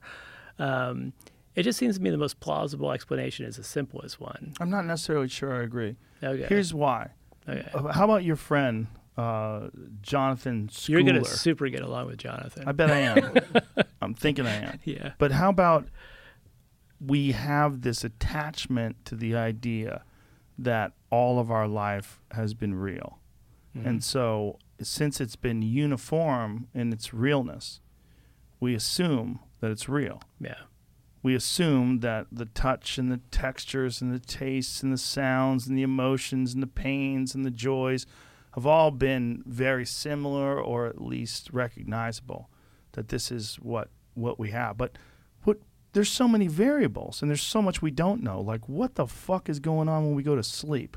We're Yeah. just guessing. Yeah. We're completely guessing. We shut off every night and we like it and we look forward to it. We look forward to like going blank and disappearing and, and traveling to wherever Mm-hmm. the fuck the mind goes to while the body just lays there prone. You know, it's odd. Like uh, I went to check on my daughter the other day to see if she was asleep, and I'm see- looking at her lying there, and I was thinking it's so strange that this is a normal thing that people do. We just shut off, and we just lay there with our mouths open and our eyes closed. But we're, do, we're doing stuff. Yeah, we're we are doing We're stuff. reorganizing Mhm. And we're re- repairing and We're repairing stuff. Yeah, We're actually. but it's fascinating that the human animal, and not just the human animal, but, but most mammals. Yeah, my dog does this too. Yeah. Yeah. it's a, the incredibly vulnerable thing to do, Yeah. and yet we all do it. It's like what purpose has it served in evolution? Like how come sharks don't do it? Sharks just keep sharks Are moving. stupid. They're stupid as fuck, right? So they're stupid as fuck. So But we we need dolphins it because do we're it. because dolphins are really smart. but they so swim. animals that are smart need it. So we need to consolidate. I mean, I don't. This is outside my area of expertise, but my understanding of the function of sleep and dreaming, especially, is that it's allowing us to consolidate the information that we, the data we've acquired over the course of the day, Mm. and that's really crucial for smart animals that are accumulating knowledge. And that is not a shark. Sharks just Right. they're pretty, Chomp, they're pretty chomp, simple. chomp. Chomp, chomp. You don't but need don't learn uh, that. dolphins swim while they're sleeping? Yeah, Apparently they not. do. It says they're No? s- motionless on Oh. the surface of the water. Yeah. They but need also, eight hours sleep a day. They sh- in shifts weirdly. Oh, the right half gets four hours of sleep, but the left half also gets Yeah. four hours of sleep, just at different times. so they're doing Whoa! And they're, so, so, part of that's their an brain adaptation sleeps. to the fact that they're in water, but they're air breathing mammals like us. So they And need to have part of their brain on. fucking danger everywhere. Yeah, yeah. Yeah. So I think there's there's stories you can tell about why we dream, why we sleep that are completely consistent with the idea that I am the same body I was when I was little. The scar I have on my forehead really is from the George Lloyd Says who? hitting me with a snow shovel. Says who? That No, guy's a part of your memory. It's it is totally. I understand a priori. Just think about how bad memory it. is. No, memory's bad. but- Terrible. But, the body's not bad. The But im- body records things. Imagine if memory is that bad because it's like a built-in design to keep you confused. Yeah, no, Yeah. you're Keep gonna you, like- you're gonna super get along. his with friend, uh, his friend. I, the only thing I googled about him, he has a very interesting theory about memory. Yeah. Right? Oh, what is it? That verbalizing it fucks up the yeah, accuracy no, of it. verbal overshadowing. yeah. That's So- for sure true. Because how many friends have told you like a story from childhood, and you're like, "Bitch, that did not happen that way." Yeah. Like you know things didn't happen that no, way. No, that's different. So his his research actually looks at the fact that um, if you you have an experience and then you try to describe it in words, it fucks up your recall of the experience. Of course, And yeah. so if the classic study they did was on jam, so you have like people taste jams and rate and you know which jam do you want to take home, which one tastes the best. Um, if you have them, then you taste the jams, but you have to write down tasting notes on the jams. and you rate them. Yeah, you rate them. Then you get really confused and you take home a shitty jam because you're thinking about it too much has messed up your appraisal. Well, so, That's one of the things that people always say about psychedelic experiences, and that you, in describing the psychedelic experience, you then become attached to the narrative of the description Yeah. of the psychedelic experience. yeah. That's I mean, psychedelic experiences are interesting. So I talk about them in the book as well. Um, I, you had Michael Pollan on at Yeah. one point, and I watched part of that show, and he he repeated an analogy that he uses in his book that I quote in my book, which is that psychedelics are for cultural evolution what mutagens are for genetic evolution. So genetic evolution needs mutations to work on, and usually mutations suck, right? They usually don't work very well, and those those organisms die. But every once in a while, you get a mutation that works, and that that can get selected on and become the new normal. And for cultural evolution, this is possibly what psychedelics are doing. So we need humans. Part of the argument in the book is that humans are uniquely dependent on creativity, unlike any other species. So, you know, cheetahs chase gazelles, they have their claws and their teeth. They don't need to think up new technologies for catching gazelles, right? They just and they can get better, but it's through genetic evolution, not cultural evolution. Humans are helpless without tools. So we are we're, we're literally helpless without tools. So one the most basic tool is fire. So at some point in our lineage we tamed fire and fire allowed us to cook food. And once you can cook food, you can digest it a lot better. Cooking is basically pre-digesting your food for you. It's almost like a you know parent bird chewing up food for their chicks. Um, it allows you to digest it better. And then our genes change. So once we have fire, our jaws change. So our teeth get less robust, our jaw is less robust than our ancestors were. And actually, our guts change. So our stomach and our intestinal system is shorter than it would be in a primate that ate raw foods. So we're so dependent on fire that we biologically have adapted to eating cooked foods. We could not survive without cooked foods anymore. Just like our bodies are biologically adapted to clothing. Yeah. So yeah. So the hairlessness and um, and so humans need tools, and we need constantly evolving tools because the environment's changing. Even if the environment's staying the same, we have other cultural groups that are trying to exploit that environment in competition with us. And if they do a better job, then we're out of luck. And so we're uniquely dependent on creativity in a way that no other primate is, no other no other species is really. Um, and so we need innovation. And Pollan's point is that one way we could get that is occasionally completely scrambling. So what psychedelics are doing is just depatterning the brain completely. So just parts of your brain are talking to other parts of the brain that normally doesn't happen at all. And as he points out, that usually results in bullshit. So, you know, I did I did a lot of psychedelics in San Francisco in my 20s and I used to go up to Mount Tam and do mushrooms or LSD and this one trip I I always brought a notebook with me. I talk about this in the book that I was convinced during one trip that I had solved everything. That I was in a as a PhD student at the time, I was convinced that once I published this thing I was writing, they would give me my PhD, they would give me a tenured full professorship, and that was it. And it was because I had proven that truth is the color blue. and I had a t- I had like a 20 page treatise where I uh-huh. laid this out. It had diagrams and there were mathematical equations, and I really came out of the trip thinking, "This is it. I'm fucking solved it." And then I, you know, the next day I looked at it. I was like, "Oh yeah, I probably won't publish this." so, so most of what comes out of trips is complete nonsense because But it's maybe just like there was a kernel kernel of there's a kernel of something. there. There was, and actually, the kernel of information I took out of that particular trip, I kind of remember was about my personal life. So it helped me figure out a relationship I was in. But What, but what, had, what did it have to do with the color blue? nothing at all. The color blue was nonsense. So it was this complete. so Pollan's point is that most of what gets produced is nonsense, but every once in a while. It might be useful, and so it's a basically in terms of uh, evolution, it's a high risk, high payoff strategy. What do you think? There was there something that had to do with your confidence in having achieved some sort of revelation that maybe you were trying to s- seek the same thing or, or come to s- find some sort of understanding about your own personal life, and you chose to do it through a proxy.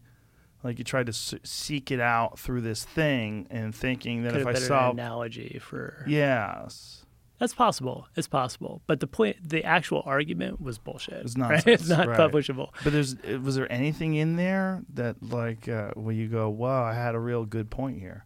No. It's all no. I'll send it to you. You- Don't. you, could you could Don't, publish it it might in the show scramble my yeah. brain. Yeah. So, but th- so I think Pollan's right that psychedelics are scrambling stuff, but then every once in a while something really cool and new comes out. Mm.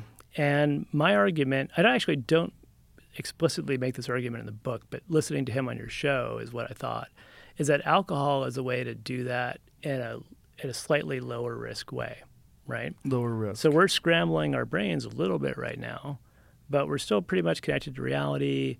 So the innovation level is going to be lower because we're not completely depatterning our brains. But the likelihood that we're going to come up with something useful is higher. And so what I would argue is we chemical intoxicants all have this role to play in accelerating and enhancing cultural evolution. Hallucinogens have a place in that in that ecosystem, right? But typically, hallucinogens are used very rarely. So, um, in cultures where everyone does them, they do them every once in a while. So typically, there's like an annual ritual or semi-annual ritual where everyone takes hallucinogens and gets really messed up. Another way to do it is have a special class of people whose job it is to get messed up on hallucinogens pretty regularly and then bring their insights back to the group. How are you going to trust those guys, though?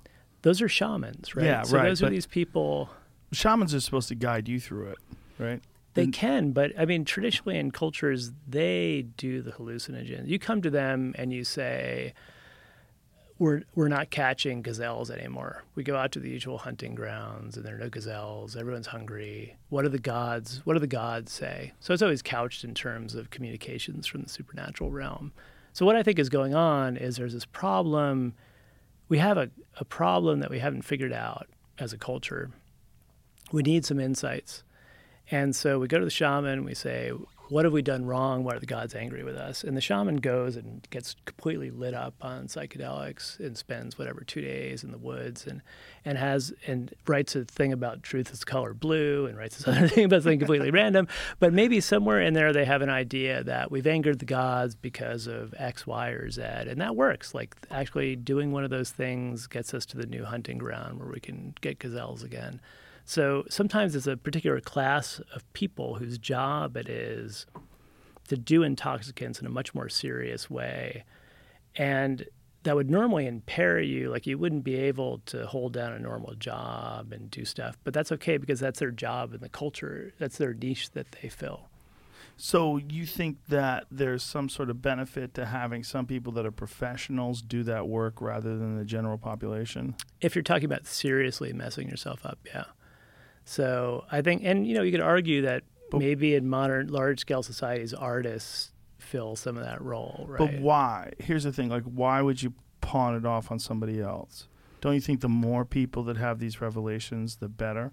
And the more people that have these revelations, the more people are going to sort of understand some of the dilemmas that we face, and you know, maybe what what's happening with the ego and various parts of the psyche that are tripping us up. Yeah, I mean, I think now in modern society, maybe we have the luxury where everyone can figure this out for themselves.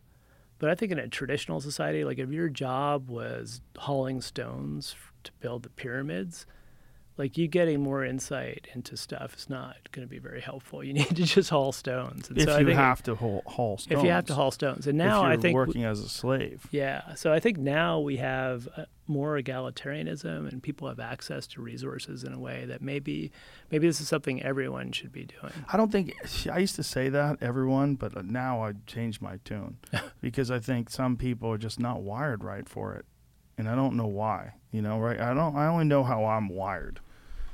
Everybody's wired differently. You know, I've talked to people that you know they'll have uh, some sort of a weird interaction with people online, and they have to get on medication. Yeah. I know quite a few people like that.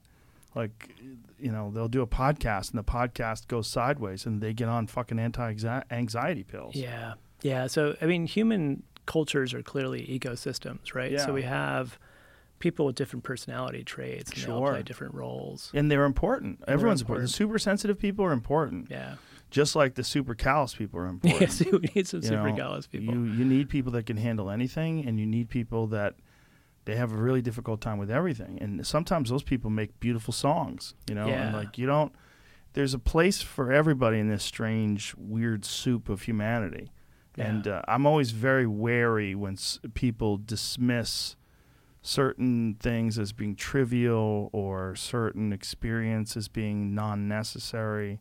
I don't think, you know, and again, I used to be way more cocky about this because I think I was operating on limited information, and then uh, I think I had uh, less control of the ego, and I say less because I certainly so this was don't. when in your life? What you, when I was younger, when I first started taking psychedelics, okay. like So early in my that? thirties, 30s. yeah, I think I had a distorted perception I'm not think. No, I'm, I know I did. I still do. Right? I, no one has a real clear understanding of what the fuck is going on when you're tripping on DMT. You're just guessing. But uh, one thing that I've gotten out of it for sure is that um, to be more open to the idea that everyone is going through a different experience and that we're all, you know, like I've had people say, like, I couldn't imagine being, uh, you know, whatever, a fireman, or I couldn't imagine being a musician, singing on stage in front of all those people, or I couldn't imagine being a professor, giving a lecture in front of all those people.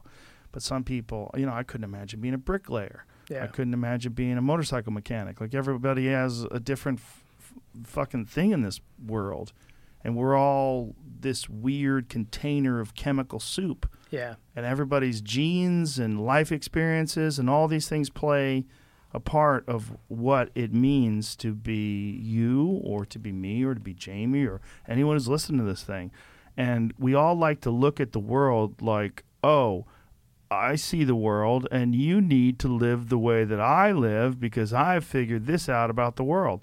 But I've always figured out that part about the world, like how it works for me with my peculiar genetics and my peculiar life experiences and and eh, sensitivities or lack thereof. You know, everybody's so different. Yeah, there's this concept in evolution of frequency dependent selection. And so if you're in a population, let's say, so I'm introverted. And it's a bit of a puzzle why introverts exist because we're not very good at social stuff. We like to spend a lot of time alone.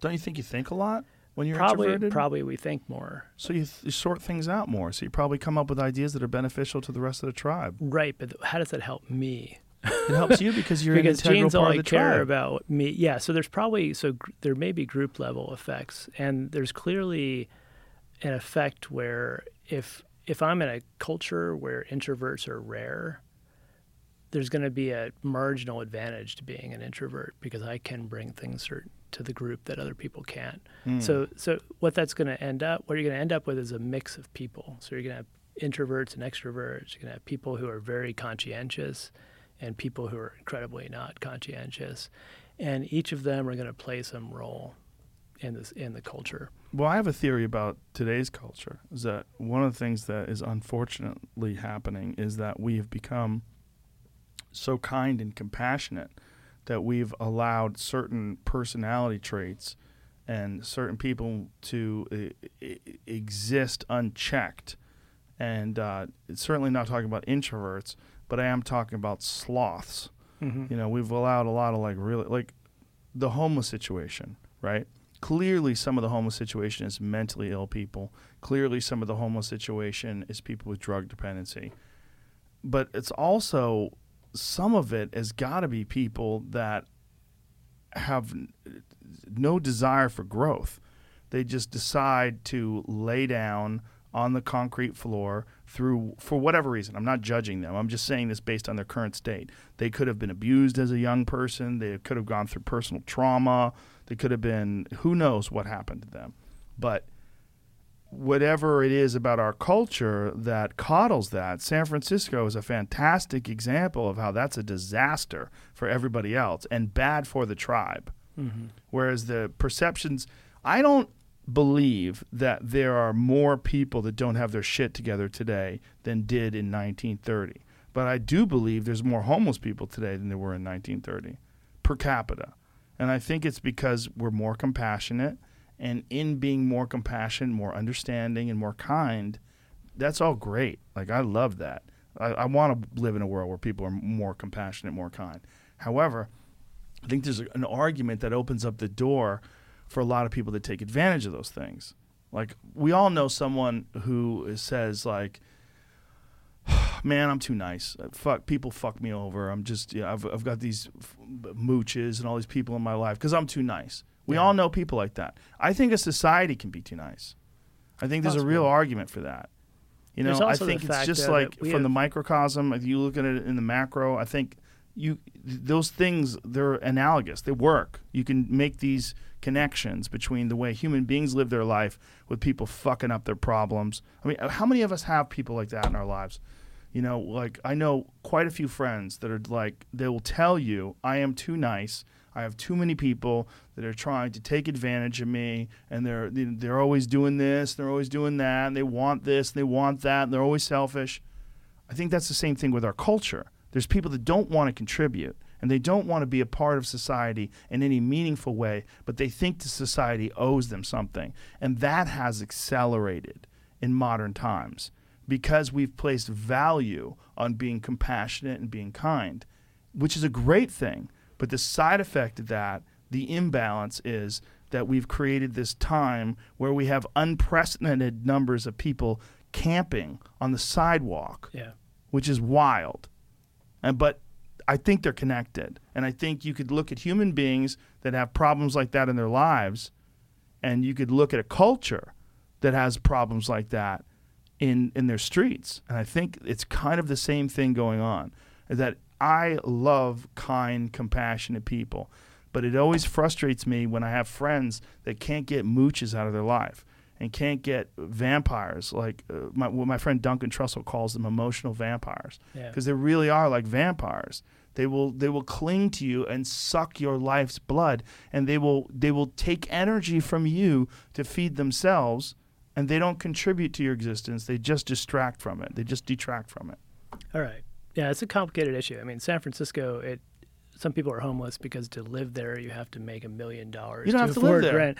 You Yeah, don't have could to camp out in the middle yeah. of fucking Mission. Yeah. You could go wherever you want. you don't have to live have there. access to, unlike the 30s they have access to really powerful drugs and so this is the modern life modern life is weird so in traditional societies you had very limited access to intoxicants so if you were living in a traditional society you would get access to alcohol or hallucinogens in a very controlled ritual environment. So there would be times when you would do it. You would do it with other people. You would uh, in a lot of cultures when you drink there's a kind of uh, toastmaster or someone who's in charge of the pace at which you're drinking. So like in a traditional chinese banquet to this day you don't just drink as much we don't sit here drinking out of coffee mugs as much as we want there's it's sitting there in front of you and then someone makes a toast and that's when you're allowed to drink and then you put your cup down it gets refilled but it sits there until someone makes a toast and that's a way to control alcohol consumption. So alcohol has always been consumed in these communal, ritually organized ways that help to. There were safety measures. They're like it's like a seatbelt, and that's gone in modern societies. Like the fact that you can drive into, you know, you can drive into a, a, drive-in liquor store and have your SUV filled up with vodka and scotch and firearms and you know cannabis probably you know and some uh, ch- cheetos whatever you take that all back to your house Yeah. and you have it in your house and you can just consume it whenever you want that is something that we're not evolutionary equipped to do it's, Yes. it's never happened before and it's gotten worse with covid so I, I i don't talk about this too much in the book but uh, I talk about in some other pieces I've written more recently that COVID has made this so much worse because it's driven drinking totally into the household. And all the normal social cues that you have to help control your drinking are gone. well, not just that. People are trying to cope. Yeah, and people are depressed. very Yeah, bizarre, yeah. strange. Not so much now, but you know, twelve months, unless you're in bad. Canada. Yeah, unless you're in Canada. Yes, thanks, dude. They still live in March of 2020. But uh, if are. you're going back to you know last year, like April of last year, I found myself drinking a lot. I was drinking a lot of wine. Like every night, I'd have a you know three or four glasses of wine Yeah. with with dinner because Yeah. I think I was trying to calm myself. Yeah, and there's not, and you're not going out doing other things that are distracting. I've got, I had, uh, you know, my partner's in the states, and so we've been doing the long distance thing across a closed border. Every time I go to see her and I come back to Canada, I've got to quarantine for two weeks. Do you teach in Canada? Is that what? Yeah, but I've been on sabbatical, so um, Can't you teach right- on Zoom from the You East can Coast? teach, yeah, but I, my daughter's in Vancouver, Oh, so I see, I I have, yeah, so I have reason to be in Vancouver. What does your partner do? Sorry to be prying.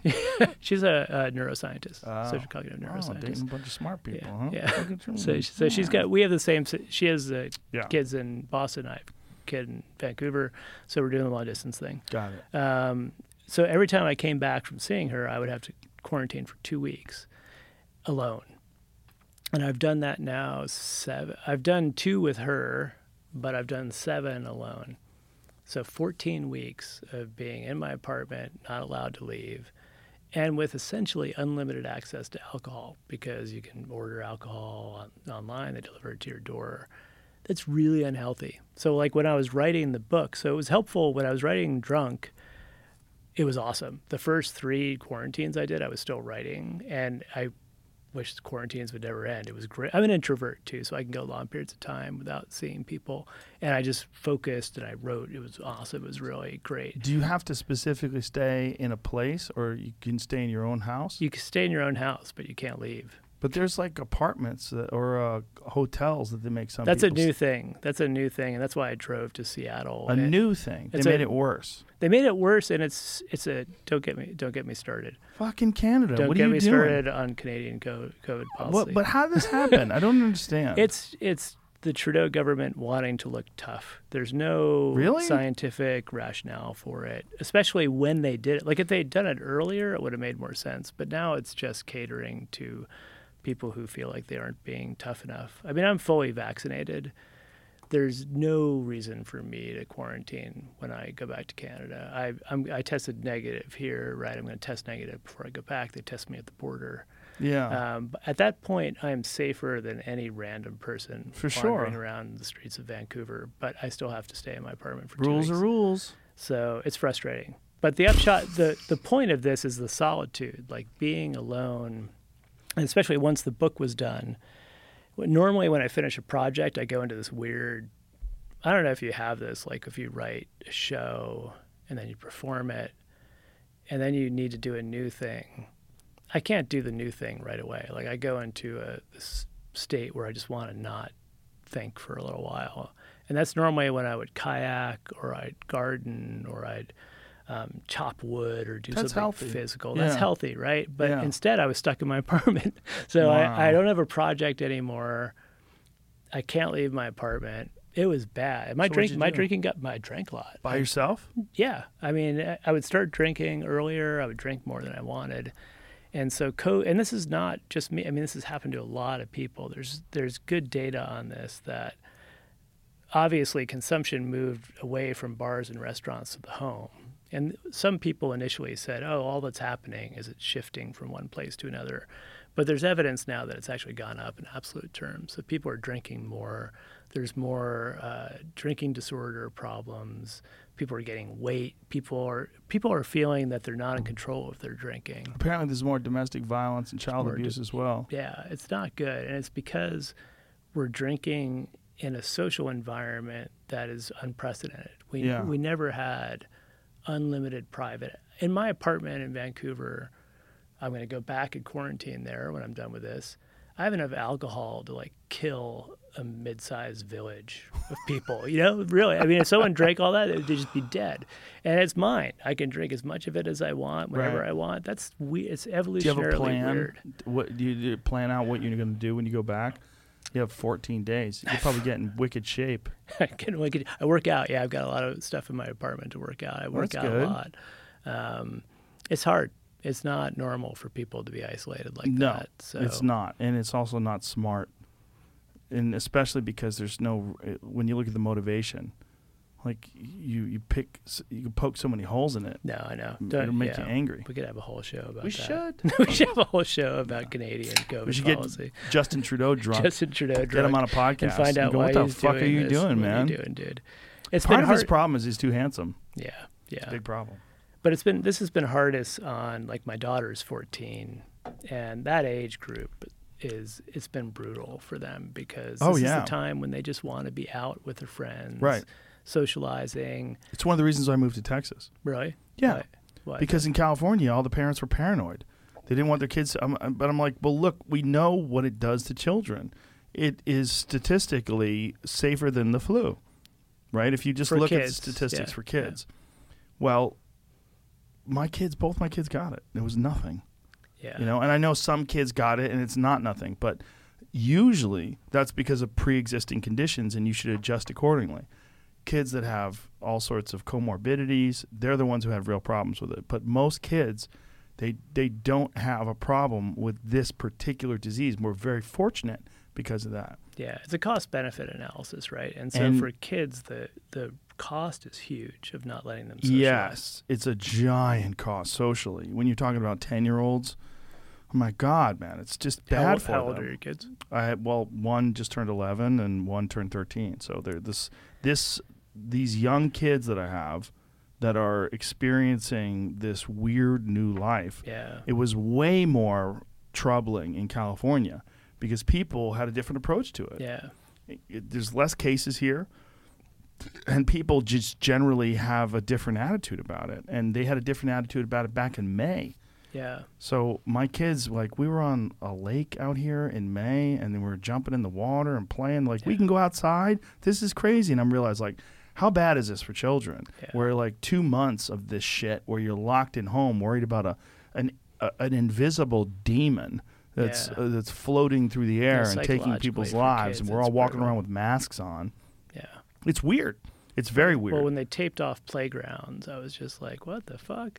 It's like the safest thing, as far as we know. Even back in spring of 2020, we knew that outdoor transmission was not very common. Well, we, we heard that, but we were still nervous about it, right? Yeah. And then we were worried about touching things. they were People wiping still, down Amazon packages. Oh, yeah. it's just I, my manager was spraying everything spraying with bleach. vegetables. Yeah, with it's like yeah. everybody got weird. No, it's still like today, you know, people are constantly in Vancouver. Still, you walk into a store, they want you to sanitize, and I'm just like, you know what? Surfaces aren't a thing anymore. Yeah, Thank we you, we know but no that for sure. So, This is this is the thing that's so troubling. But here's the thing that drives me the most bonkers is like th- this is there's so many opportunities to educate people about strengthening your immune system. There's a reason why it only kills you know less than one percent. It's because most people recover from it. Well, how do you recover from it? Your immune system. How can we get our immune system stronger? Well, it turns out there's a bunch of proven methods: exercise, Vaccines. sunlight, vitamins, Yeah. water, healthy food. There's a bunch of different things you can do. Limiting stress, you know, el- eliminating stress or meditation, all sorts of different things you can do to strengthen your body, strengthen your immune system. Community turns out actually being around people that you love and care about is good for your immune system. It's good for your health. It's good for your mental health. All these things we denied people. It's so weird. It's like what we did is exacerbate the spread of the disease unintentionally in a lot of ways. The, with the the locks down, the lockdowns in California, like when you force people inside, a lot of times those people they they transmit it inside. Unfortunately, Yeah. So I'm hoping that with Canada's finally ramping up vaccinations, so life. My daughter just got her first shot, which is great. All her kids have their first dose. All her friends in school. So life's going to get back to normal.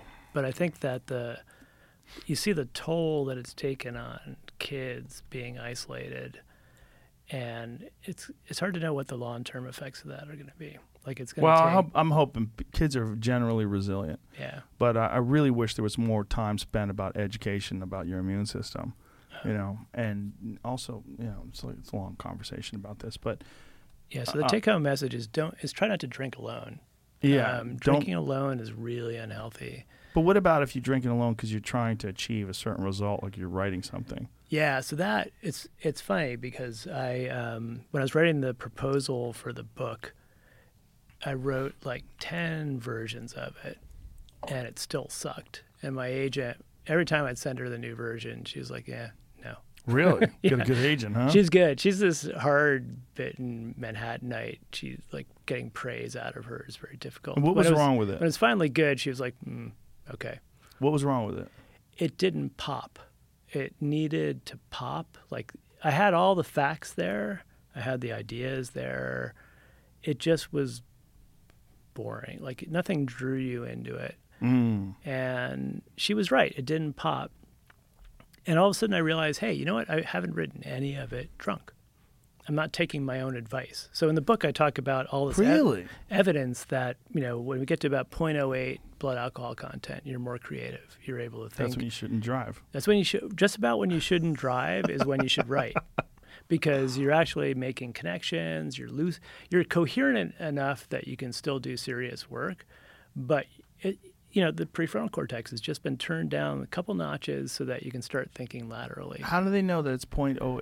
Why point? Well, I'm, I was quoting a study. So there's one study that was done where they got people drunk. Um, so they got them. They were either doing placebos or alcoholic drinks, and they were trying to solve a lateral thinking task. So this one's called the remote associate test.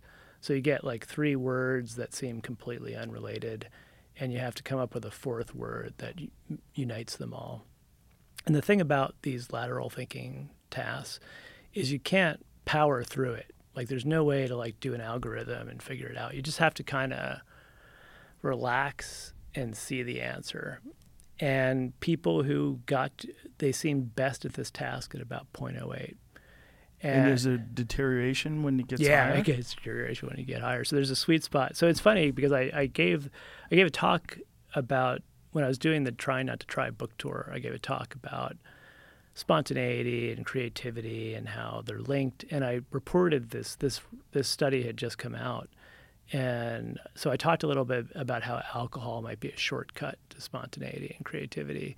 And after the talk was over, this was at a Google campus. The this guy, his hand shot up, and he was like, "Do you know about the Ballmer Peak?" And I'd never heard of this thing, but supposedly this is almost certainly apocryphal. But supposedly Steve Ballmer, the former Oh, CEO of Microsoft, figured out that his coding ability peaked at this very particular blood alcohol content. So it's like not good, not good, not good, really good, really good, really bad. That's amazing that it's And- coding. Yeah, and so he supposedly he kept himself hooked up to an IV No. to just be. It's almost certainly bullshit, but it captures this idea. I don't know. It captures this idea that alcohol is a tool that can help you solve creativity problems. And so they told me about the Ballmer Peak, and then after the talk, they were going to take me on a campus tour. And the first, they came up and they were like, "Okay, we know where we're taking you first. And they took me to their whiskey room. So they have this room that is just a wall of really good single malt scotches. It was it was actually amazing because I live in Canada now. I can't get anything in Canada. Really? So I was out. Why yeah, because everything's like 200% tax on alcohol, so everything's too expensive. Two hundred percent tax. basically, yeah. What do you mean? So like if you, if a whiskey bottle is fifty bucks, So my It's favorite, so my favorite, tax my, on that? my standard whiskey is Lagavulin 16 year, and I can get that at K and L wine merchants in San Francisco usually for like 70, 80 bucks, at US, and in Canada is more like closer to 200 Canadian. So, Really? Yeah. So, so it's that. So anyway, I was salivating over the the, the scotches they had, but what was important is that this is where they go. So they said that when they run into, so they're working on a problem, they run into a wall, they can't solve this problem. Instead of sitting there at their computers banging their heads against the wall, they stop, they go to the whiskey room. It's got beanbag chairs and a foosball table, and they drink some scotch and they just shoot the shit. And they're like, well, what if we did this? What if we did that? And they said often they come up with a solution. And so, especially alcohol is really good at enhancing creativity in groups because it's making me more creative. So I'm thinking of more things. But I'm also less, the playground monitor is off duty. And so I'm also, I'll say it to you out loud, even if, if I was sober, I might think it was stupid. Or I might be, this has happened to me in academic situations where we, like, we came up with this, uh, this really multi-million dollar grant to study the evolution of religion at UBC years and years ago. And I don't think it would have happened unless they had opened a pub. There's no place to drink on campus. And they finally opened this pub right near the bus loop. So after work on Fridays, me and a bunch of colleagues, all from different departments, would meet at this pub and just, there was no purpose. We were just drinking and shooting the shit. And this huge project came out of it because I think we were we were both individually more creative, but we were also disinhibited, and so we would say things that we would normally censor ourselves from saying. We would that might sound stupid, but then someone I'd say something that maybe was stupid, and then my colleague who does archaeology would be like, "Oh, you know what? Actually, that relates to this other thing that I know about." And then that relates to the thing that my colleague who does cultural evolutionary theory knows about. And it all kind of gels, but it wouldn't happen unless we slightly turned down the knob. right? So it's I think it's the realization that really successful organizations like Google use selectively use alcohol in the workplace in this way really lit a light bulb for me too. That was one of the motivations for writing the book as well. That's interesting that they're so open minded. They looked at it that way and, and chose that approach because that's not just unconventional, but frowned upon in a work environment. Yeah, yeah. Because, you know, oftentimes we think of people drunk as being ridiculous, doing stupid things. And, And and we think about law- we, th- we think about lawsuits, Oh, right? yeah, so this is the problem is like right now part of again part of the reason for me writing the book is trying to make the argument that alcohol is dangerous. It does there are all these bad things. There's addiction, it hurts your liver, it increases your cancer risk. It leads to sexual harassment and all sorts of problems. driving, driving uh, fights, fights, violence. violence. So we know about all the costs, but unless we understand the functional benefits, on the other side, on the positive side, what is there? Right. We have to look at it for what it really is, like So- everything else. Yeah. So once we understand, so in addition to fun, we've got enhanced creativity, we have team building, we have trust building, we have all these things happening. So let's put some other things in the positive column. And it may be the case that you still look at it and you're like, nah, it's too risky. We're not going to do that. Well, but that's fine. At least you're making people, it. right? Yeah. And it, for some people it is. And the other thing we have to do, and this is crucial, is uh, level the playing field for people who don't drink. And so one of the, and I talk about this in the last chapter, for all the positive functions of alcohol, there's always this dark side. So Dionysus has this dark side. So the god Dionysus, the god of wine in, in ancient Greece, could do all these great things for you, but he could also really fuck with you. So he would, could give you a gift. He's the one who gave Midas the golden touch. So yeah, you want gold? Sure. Here's a you, everything you touch turns to gold. And then that didn't work out very well for Midas. So there's always No. like this danger. Didn't he touch his to it. kids or something? He What happened? touched the woman he loved, and she turned That's right. gold, and he couldn't touch anyone anymore. And um, turned out it was a bad thing. Isn't and that Frozen? The movie Frozen. Yeah, it's kind of like Frozen. touches everything. So it's you want to bring up Frozen? Clip? No. no, no all right. They, So they ripped so, that off. so there's a there's a there's a dark side to Dionysus, Yes. right? And you need to see that, and you can't see it in its context without understanding the benefits. And so I think you know, in terms of do you have do you have alcohol at professional events? Do you have it at academic events? Right now, the atmosphere in academia is so prohibitionist. It's just like we can absolutely not have any alcohol. It's so dangerous. When did that start? I think it started with kind of people finally, I mean, it started for good reasons, right? It's people finally talking about all the abuse that happens Right. and, and the unfairness of it. So, a lot of work at conferences, for instance, really ends up not, it's not being done in the talks. It's being done at the end of the evening when people are at the hotel bar. They're down regulating their PFCs and they're talking freely about shit. So, we're striking up new partnerships. What is PFC? Their prefrontal cortex. Oh, okay. Um, so we're we're relaxed. We're talking about new stuff. Um, I mentioned a postdoc opportunity that I have, and you're a grad student who's graduating recently, and you're going to need a job. All this great networking and creativity happens at the hotel bar, but it's mostly dudes doing it. And if you're a woman, you're not going to be super thrilled about hanging out at the hotel bar With at bunch of 11 guys. p.m. with a bunch of drunk guys. Right. And that means that you are now frozen out of everything that's happening there, right? Right. You don't get that postdoc because the drunken PI offered it to somebody, you know, after his fifth tequila, and you went home because you were uncomfortable, or you went home because you're a recovering alcoholic and you don't drink, or you Right. went home because you have to get up early and pick the kids up from daycare, you know, you know, whatever. You don't have time to it's drinking around the bar late at night is a perfectly comfortable environment for white men, and especially white men who don't have full Why white child men? care. I think because there's also, an- you know, one of the things alcohol does is disinhibit you. And if you've got any prejudices, if you've got any kind of views about outside groups that you don't like, that's going to come out in drinking too.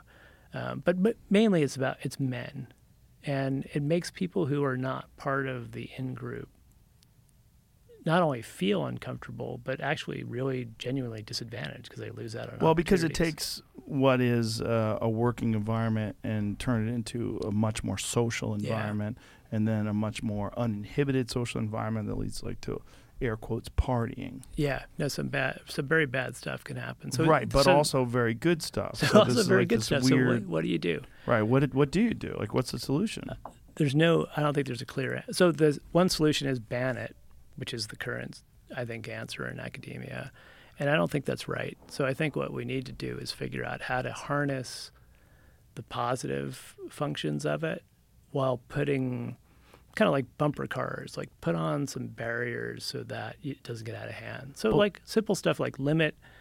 So it used to be the case that at receptions at professional conferences there were open bars, so you could just drink as much as you wanted at these receptions, and shit went Used south. Used to be Used to be, right, and then it changed to where you had drink tickets. but shit uh, went south. yeah, shit went south. So things, good things happen, but really bad things happen really quick. And Maybe there should be some way of stopping the really bad things from happening. so drink tickets. So like limiting the number of drinks people can have, making water easily available. So even a simple thing, because sometimes you're talking to someone and you just want to be drinking something, right? Right. And so if all I have is that scotch next to me, I'm going to just drink some more scotch. If I also can pick up this water and drink the water, I will do that too. And so just simple things like making water available or non-alcoholic Right, but isn't the real problem personalities? It's it's persons and situations, right? So personalities definitely play a role. Um, I like to drink. I'm going to tend to drink more than most people. But also, if I'm in a situation where I have non-alcoholic options, the situation pushes my behavior in a different direction, Right. Or if I'm in a situation, if I'm in an open bar situation, I'll drink a lot. If it's two drink tickets and then I'm not allowed anymore, that puts a limit on me that I have. That's the situation helping me help myself. Regulate. Yeah, yeah. helping me regulate. Yeah, that's the way to put it. It's funny because it's like it's such a human thing, right? Like a human issue, meaning that like there's a lot of human issues that are they're so messy. There's no like clear binary one or zero. That's like uh, there's so many of those things. Yeah. So my goal in the book is just to lay out the complicated nature of it, Mhm. right? Because right now it's just like alcohol is bad. Right. Let's get rid of it, and it's not that simple. It's, It's not well, certainly not that simple if you have really good friends, right? Like I have a lot of good friends, and we like to get together and drink, and we have a great time. Yeah. Like I have a, a, a, group of friends where on regular basis is, is that a word? Where on a regular Yeah. basis, we have a couple of drinks together and have tons of laughs, and it's normal, Yeah. you know, and it's it's a, a standard thing. And but if you get the wrong person in that mix, and we've had a few of those guys, really, the wrong person gets in that mix, and all of a sudden they have like shark eyes, and they go they go blank, and then next thing you know they're naked and sliding across the top of the bar, right? yeah, no, You know that guy, and that's the fifteen percent that you were talking Yeah. about. Yeah, or just yeah. I or wish there was a way to tell, like if you had a turkey tester, you know those things that pop up, bloop, like Does, don't give this guy more than Bob's two an drinks. Yeah, Bob's an alcoholic. alcoholic. I mean, alcoholism is such a it's such a strange term because like, what is there a, a spectrum There's a spectrum of Yeah. alcoholism? Yeah, so is we- alcoholism like maybe you were in the wrong place and time in your life and you were drinking to try to avoid all the responsibilities that you had and you called yourself an alcoholic and now you've got your shit together with sobriety and discipline and positive mental attitude. And is there also someone who has some weird genetic disposition where they can't have a drink? yeah. Like I have friends that I know that can't have two drinks. Yeah. They No, have two there's a, drinks and then strong no one's home. There's a strong genetic component. So Yeah. the estimate is 60 to 70 percent is a genetic contribution. And so then you're just you need to really be careful. Is there a gene we've isolated? There's there's uh, the literature on this is complicated. So there's some there's some candidate genes, and some of them seem to have to do with regulating fear responses or pleasure responses. Um, there's debate about this, but. I wonder if um, alcoholics, like straight up hardcore alcoholics, are better at certain tasks. I wonder if there's an evolutionary advantage to going shark eyes. there's there ha- I think there has to be. You know, we talked about this kind of frequency dependent selection. Uh-huh. like why are introverts allowed to exist? We're probably also about only 15% of the population. Um, now why define, are alcoholics but define introverts because you and I have had a- an easy conversation the moment I met you. Yeah. So Like, you're I'm go- not a rabid introvert to the point where you get really uncomfortable. But after this conversation, I'm going to need to go back to my hotel and not talk to a single person for like a day. So I can Really? be, yeah, I can be. this is hard. No, it's not. It's wonderful. It's fun, but it's it takes energy out of me, and then I need to recover.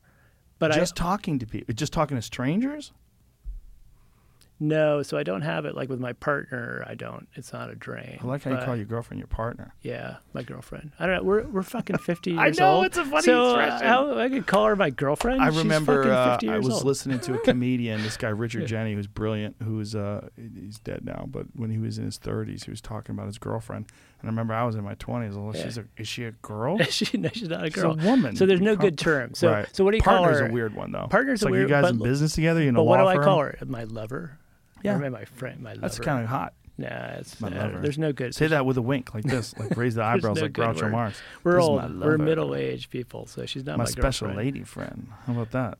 But we don't. Um, she's she has introvertive tendencies, and we don't drain each other. But it's interesting. When I was a grad, Well, you're intimate with each other. You know each other very well, so you're yeah. comfort, you're comfortable around each other. yeah, yeah. and my daughter doesn't. You know, so with family, But with me, I'm burning you out. You're not right now. no, you really aren't. I don't. I don't notice it. I enjoy it. So it's kind of like um, waiting tables. So like when I was in grad school, especially once I got to a point where I wasn't taking classes anymore, my job, like when I was preparing for my comp exams, my job was to sit in my apartment alone and read things and take notes on them. For a year and a half, I did that. And even as an introvert, that's too much. And so I loved, I kept these, I used to, I, waiting tables and working in bars is how I put myself through, through end of undergrad and grad school. But I got to a certain point where I was making a lot more money doing translation. So I, I know Chinese. So I, I was translating Chinese to English, and that was much better money. But I kept like three waitering shifts a week because I needed to go out and do this kind of shit. Like I would banter with customers, I would have some drinks with my colleagues at the end of the day. So I, I need doses of it, but then I need to rest. I was uh, much more introverted when I was a kid, much Okay. more so to the Oh, point where course, yeah. when I was um, when I was young, in my early 20s, and I'd have to go to the bank, I would get anxiety, like that I had to talk to the bank teller. Like I Wow. remember thinking that, like I would be super nervous waiting in line to talk to the bank teller, for no reason. But Yeah. it was because my my interaction with people was pretty limited. Okay. But you seem, your nature seems to be extroverted. Like you thrive off of talking to people and I enjoy talking to people because I find it to be um, extremely beneficial to my perspective. Like I like I'm I'm a curious person. You're a curious person. So that's so when I, you know, I'd heard of you, but I'd never seen one of your shows until my publicist booked me on the show and then I started watching some shows. And you're like, oh no. it's funny. I was worried at first, and then when I, as soon as I saw the first one, I was not because, you know, I talked about this idea of wu wei, right? Um, effortless action. Uh, the Chinese think that when you're in that state, you have this power that there's no good translation for it, and unfortunately in Mandarin it's pronounced "duh." Like, That's no duh. hilarious. It's called "duh." Yeah, but it's I, I translate it as like charisma. So basically, when you're in the state of wu wei, people like you, and if you're if you're a Confucian ruler, people defer to your authority and kind of want to follow you without you having to force them to. They just they admire you and they want you to like them and they want to do things for you. If you're a Taoist, so like for Zhuangzi, the effect of your duh is to relax other people around you.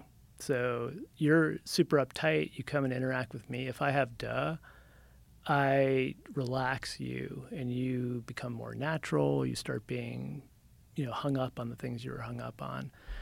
And they want that power. So that, that power is what allows you to be successful. And that's the tension, right? How do you get duh if you don't have it? And I was struck by the fact that you seem to have duh. Like you relax people and people will talk. And it's because of a kind of authenticity, right? You actually are genuinely, authentically interested in other people. and that's hard to fake. I don't think you right? can fake you that. can't fake it, and so No. people relax around it.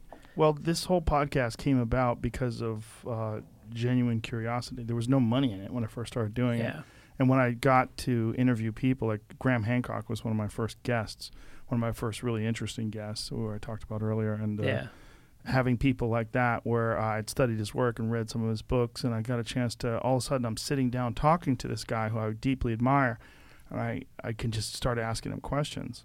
And um, my whole life has been essentially completely non conventional in terms of like my choices. The, uh, Yeah, and, like, no, it seems like a series choices. of yeah. But it's all Yeah. been authentic in Yeah. that these are the things like you you can't pretend to be interested in martial arts. Yeah. You're either interested in it or you're not. Yeah. You can't pretend to be interested in stand up comedy. You're either interested in it or you're not in, in pursuit of it. Yeah. You can't pretend to be interested in pe- people. I'm, Yeah. I'm I'm curious about uh and sometimes it gets me in trouble cuz like people like assume that if uh, I talk to someone who's like some hardcore right wing person that I share their beliefs.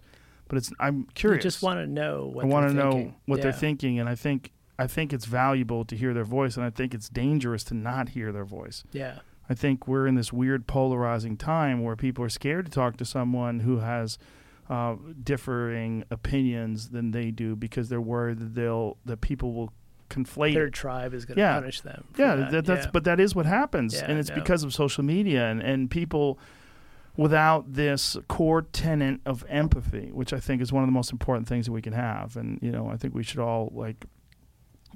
Again, no one's perfect. I'm not perfect. I've fucked this up many times, but I think we should generally stray or or lean towards empathy as much as we can.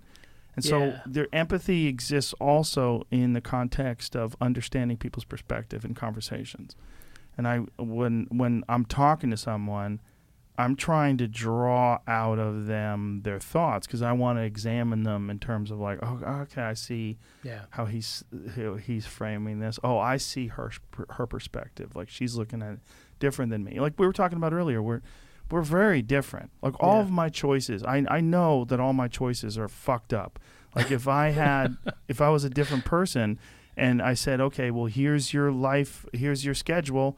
You know, you have to commentate a cage fighting match and then you have to go talking f- on stage in life front of thousands of people and then you have to do this podcast where you're speaking you know ab- about something you really don't even know what you're talking about and you're you're asking questions to someone who is a doctor or a scientist Yeah. or, or whatever But that's a, so. This is so. It's clear that it works. Like because you're authentic, you send out. So in the book, I talk a little bit about these cooperation dilemmas that we have in life. So we have. They go by different names. So prisoner's dilemma, or public goods games, or uh, tragedy of the commons. There are a lot of these situations in life where the best payoff for me is to cooperate with you and for us both to work together but I don't have a way of verifying that you're going to do the right thing. You could you could defect in Right. economist language, and then I'm going to be really screwed. yeah And so, s- purely rational agents can't solve the prisoner's dilemma. Like they get stuck with a suboptimal outcome because they don't mm. trust people. Mm. But humans, human normal humans, solve prisoners' dilemmas all the time. And the way we do that is we trust people. And we trust people based on cues. So emotional signals, smiles. So for instance, there's a real there's a difference between a so-called Duchenne smile is you're genuine when you're really amused. That's a Duchenne smile.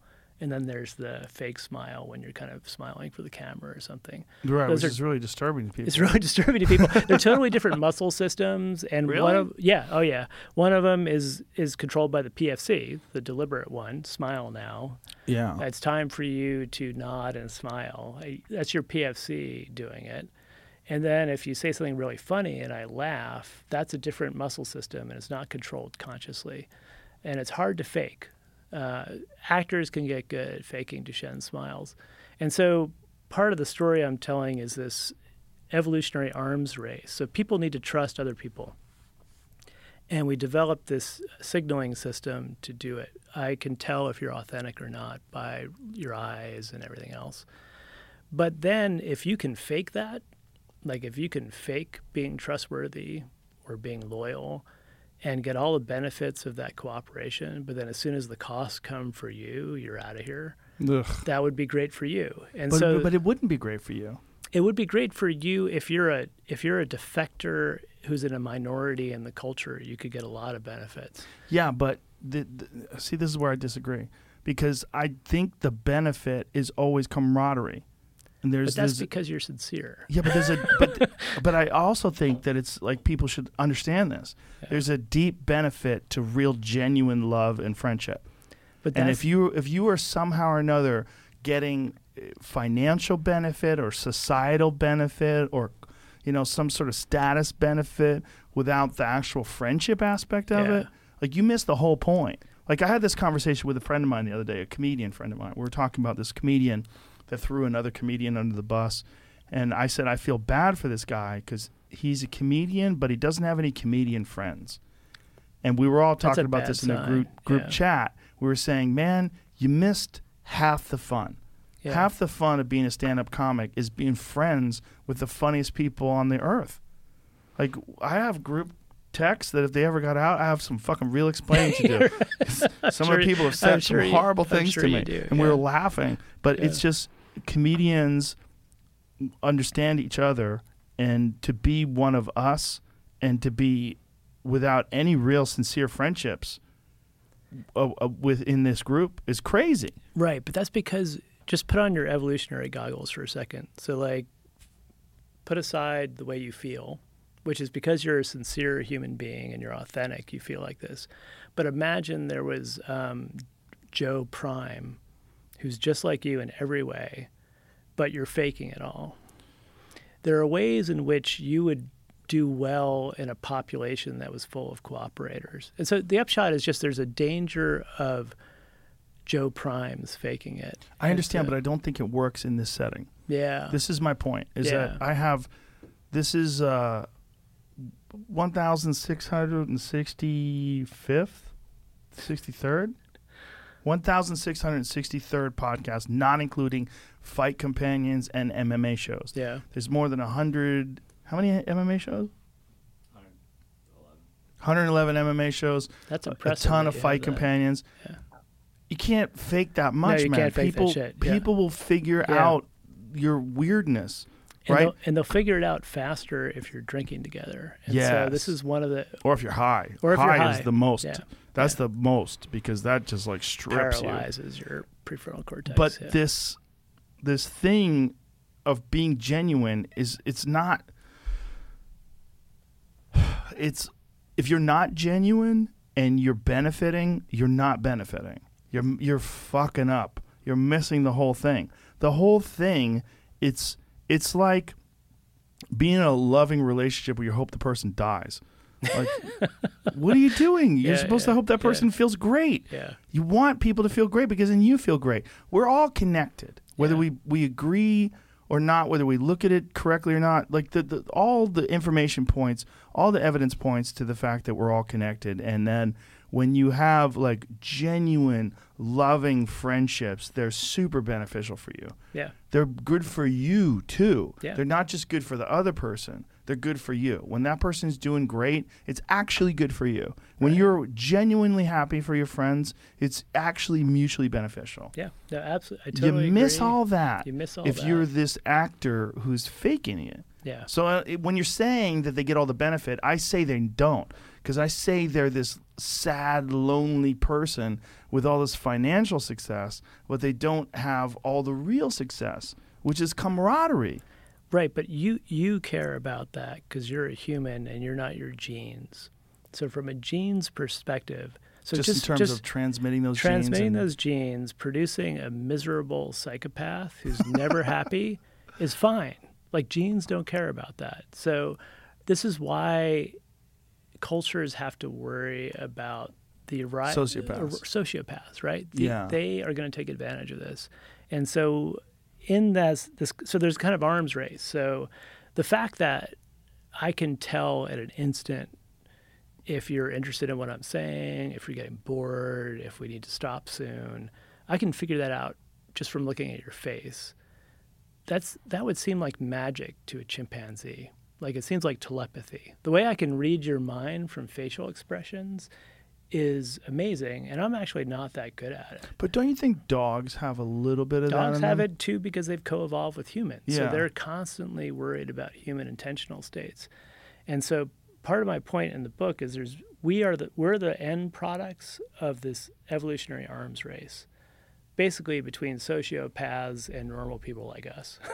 we want to be able to pick out sociopaths. They want to be able to pass for normal people. So you've taken it down to this reductionist perspective where you're looking at, eh, not saying you in your personal Yeah. life, but looking at it as, As a a scientist. scientist, as a Yes. scientist, I look you're at looking it. at it as these traits, uh, they exist in order for people to more successfully transmit their genes or tr- transfer their genes. Yeah. So it's a weird mindset because as a scientist, I think that as a human, I just I like hanging out and talking to you. Right. Um, I I you know, it's the same thing with parental care. So as a scientist, the reason that I love my daughter is because she's carrying half my genes. That's why parental love is implanted in me by my genes.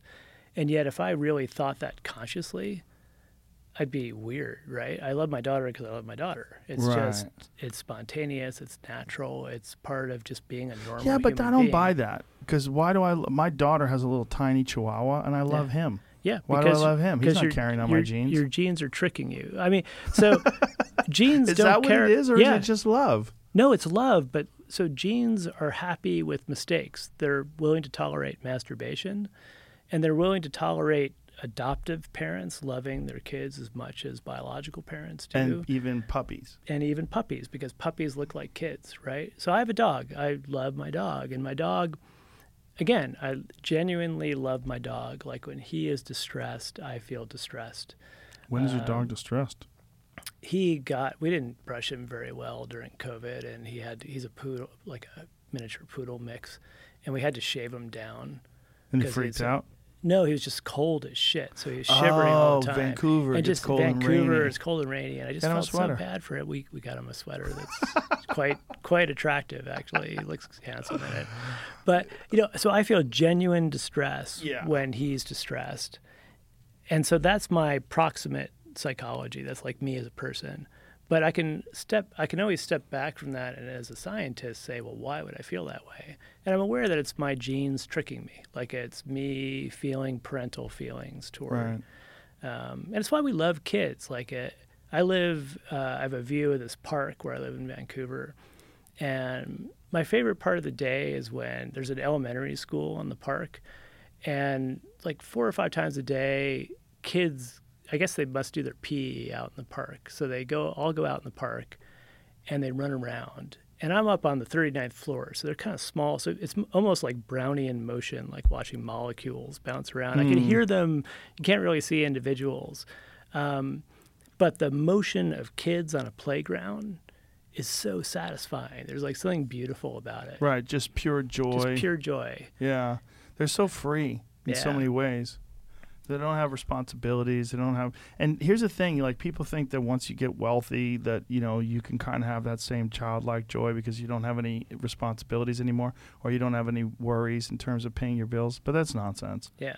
This doesn't exist. It only exists in children, and in people on ecstasy. It- well, and that's because you're chemically making yourself a child again, right? Yeah, in some ways. Yeah, yeah. yeah. So so that desire and there's also it's not just joy, but there's a feeling of wanting to protect that, right? Um, there's a you ever read Catcher in the Rye? yeah, but I haven't since like high school. But that you know he wants to be a catcher in the rye, where he's like protecting these kids playing in the field and making sure they don't run off the cliff, and you know that that feeling of caring for all kids. Like I you know, I see kids in the airport. So my daughter's 14 now, and she's a different. She's now a quasi grown up, and we have a very different relationship now because she's still a kid in some ways, but she is negotiating being an independent person, right? And not being my kid anymore and having independent relationships. And I do kind of miss when she was five, you know, and it was just I was her world. And um, and so that that intense feeling of like loving kids and kind of appreciating kids having fun, um, you can experience it as a human, but the power of thinking scientifically is you can also abstract from it and understand where it came from. Yeah. And then that gives you some understanding of how it can go wrong in some people, um, what the barriers are to it in some people. So that's what, in the book, what I'm trying to do is let's say we like to drink.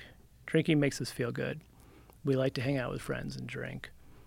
Let's ab- abstract away from that, which we all know, and think about scientifically why would we want to do that?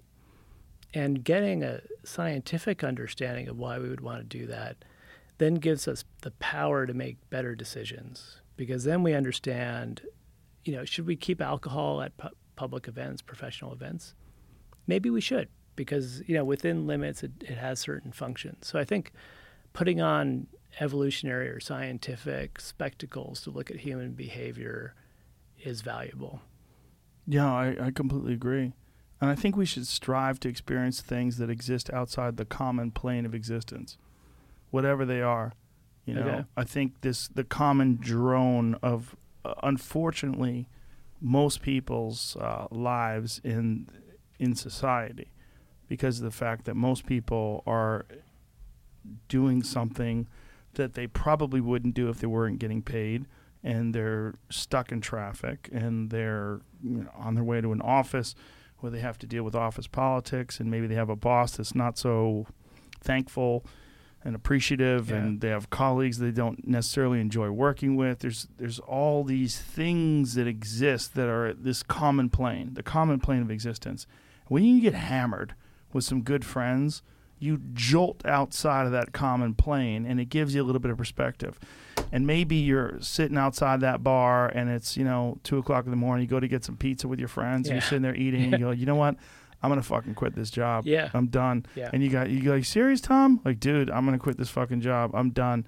You know what i need to do? I need to save $20000 if i can save $20000 that'll that can keep me going for five months. I need Yeah. five months to get this shit going and this is what you need. You need those moments in life. And maybe maybe maybe you get that from running a triathlon. You know maybe you do that. Maybe you you get it from Doing a yoga retreat or something, whatever the fuck it yeah, is. Yeah, but something that takes you outside that common plane. Yeah, you know and i think i've been very very very lucky that my interests all they all lie outside the common plane. Yeah, but that's just f- dumb luck and fortune and the fact that i've i've you know i i found myself in the right place and time But And it's that- also because you pursue what you love. So it's not pure dumb luck. but it was right, dumb luck because i started doing it when i was young Yeah. i started pursuing what i loved when i was But so 15 did I. Yeah, I guess I had a lot of luck too. So there's for for sure there's fortune involved in this, right? And I used to deny that too, and I think that's very unhealthy to deny fortune. You know, like um, you know, obviously, there's like so many things could have gone wrong, and they do Yeah. go wrong with people all the time. Where health things, circumstance, or just random shit. Random so like. Martha, the philosopher Martha Nussbaum has a book on what she calls moral luck, and is trying to point out that a lot of our well-being, we have to recognize the extent to which our well-being depends on luck, and if we can do that, it enhances humility in a variety of ways. Mm. So yes, you know, I went out, you know, I used to in San Francisco, I would drink. I worked in this nightclub. I would drink all night, sometimes do hallucinogens. And then I would go jo- joyride my motorcycle downtown because I like going up the really steep hills and going down the other side. Hunter It's so Thompson fucking style. stupid. It's so stupid. Um, I didn't die, right? And so I'm lucky. Um, I've certainly there's That's got- a funny kind of it's luck. got to be the case that um, you and I have both driven. I guarantee you, at some point in our lives, you and I have both been driving at over 0.08, right? And we didn't hit and kill someone. And other people, maybe they only did it once in their life and then they hit and killed someone and their life is ruined. So there's all these ways in which we were also born into a certain society where we had certain benefits and privileges. So I think that understanding uh, understanding privilege and luck is important for being humble mm-hmm. and For sure. realizing that you didn't just you know do it because you pulled yourself up by your bootstraps. You Oh yeah, yeah it is very very important, but it also can be weaponized against you. sure No, That's absolutely. a problem as well because then you get involved with grifters Yeah. who want to, you know, punish you for luck. I Yeah. think that you should be humble whenever possible and understand that you're extremely fortunate just to be alive in 2021, especially to be alive and to be living in North America, especially to be alive to be living in what is essentially the 1% of the population on earth if you make more than $34,000 a year. Yeah. I mean, that's that's hard for people to wrap their heads around, but that's the real 1%. When people want to talk about the 1%, Yeah. you make $34,000 a year, you are in America, you know where we are right now, you make more money than most of the people alive. Yeah. 99% of the people alive are doing worse off than you, which is really interesting because people love to use that term, the 1%.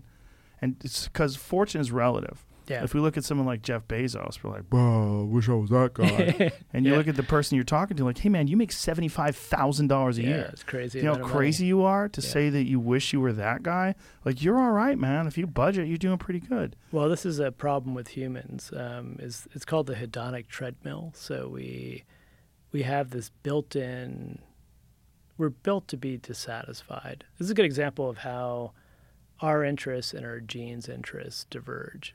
So our genes actually don't want us to be happy and just give up and kind of relax. They want us to be striving. Right. And so um, anything that's pleasurable becomes less pleasurable after a while. Um, you know, I got used to when I was a grad student, I couldn't afford very good wine. So I kind of got good at enjoying whatever.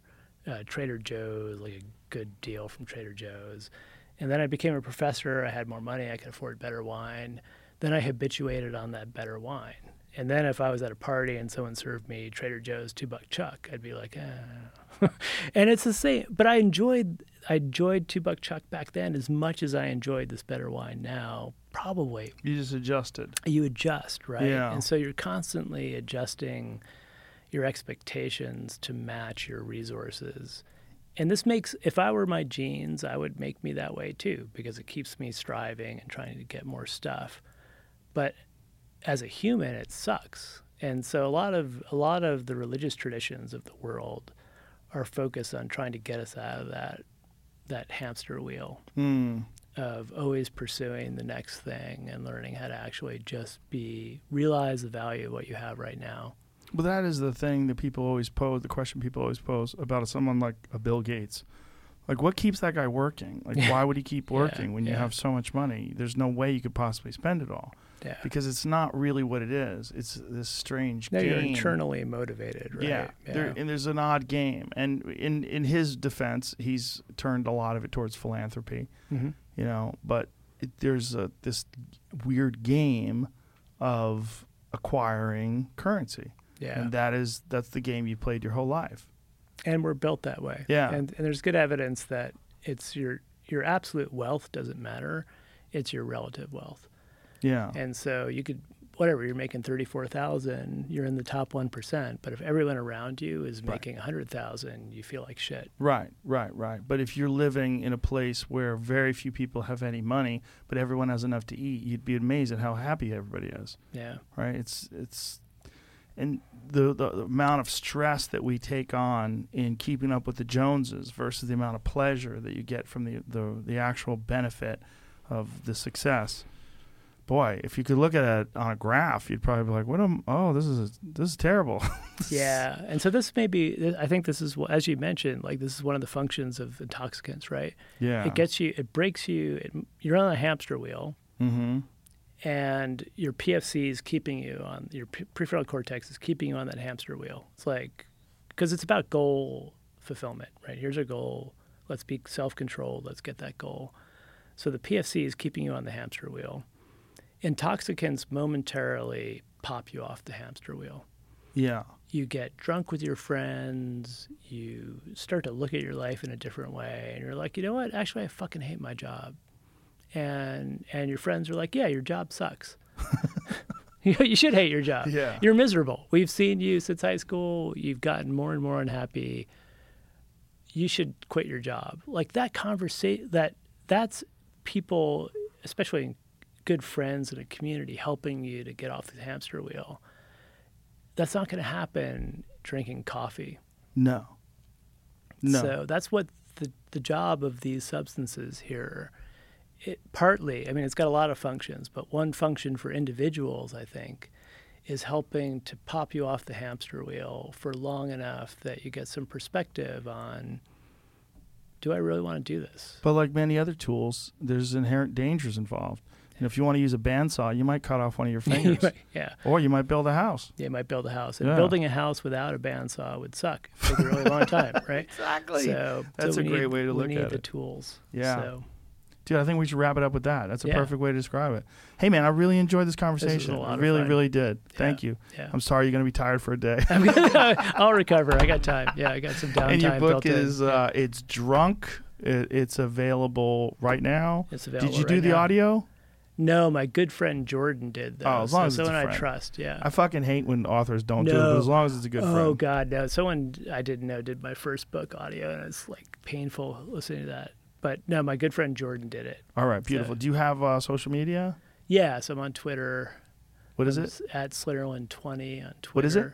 At Slaterland20 on Slaterland twenty. Slingerland. Slingerland twenty. Yeah. Oh, your name. Duh. Yeah, basically, people could just go edwardslingerland.com. Listen to the way you say it, though. Is, you hear the way he's saying it? He's saying like He Slingerland. says it faster than he said I it a lot say of it times. Yeah. faster than I've You had. confuse I'm the two- shit how out of many, How people. many Buffalo Traces Two. Am I? We've had yeah, two all right. drinks. So yeah, Edward Slingerland, one word. Slingerland. No, Spell it out. I'm from Jersey. We just make I'm from everything. Jersey too, man. We make everything short. How do you say drawer? Drawer. I say draw. Well, listen, I was born in Jersey, but I lived there till I was seven. There All it right. is. Great Yeah. cover, by the way. Yeah, it's a good cover. All right. So yeah, Slingerland. okay. I'll, I'll fucking enunciate the whole thing. EdwardSlingerland.com is my website. I really yeah. enjoyed our conversation. Yeah, Thank you very much. Uh, go get that book, fuckers. Bye, everybody. Thank you. Thanks.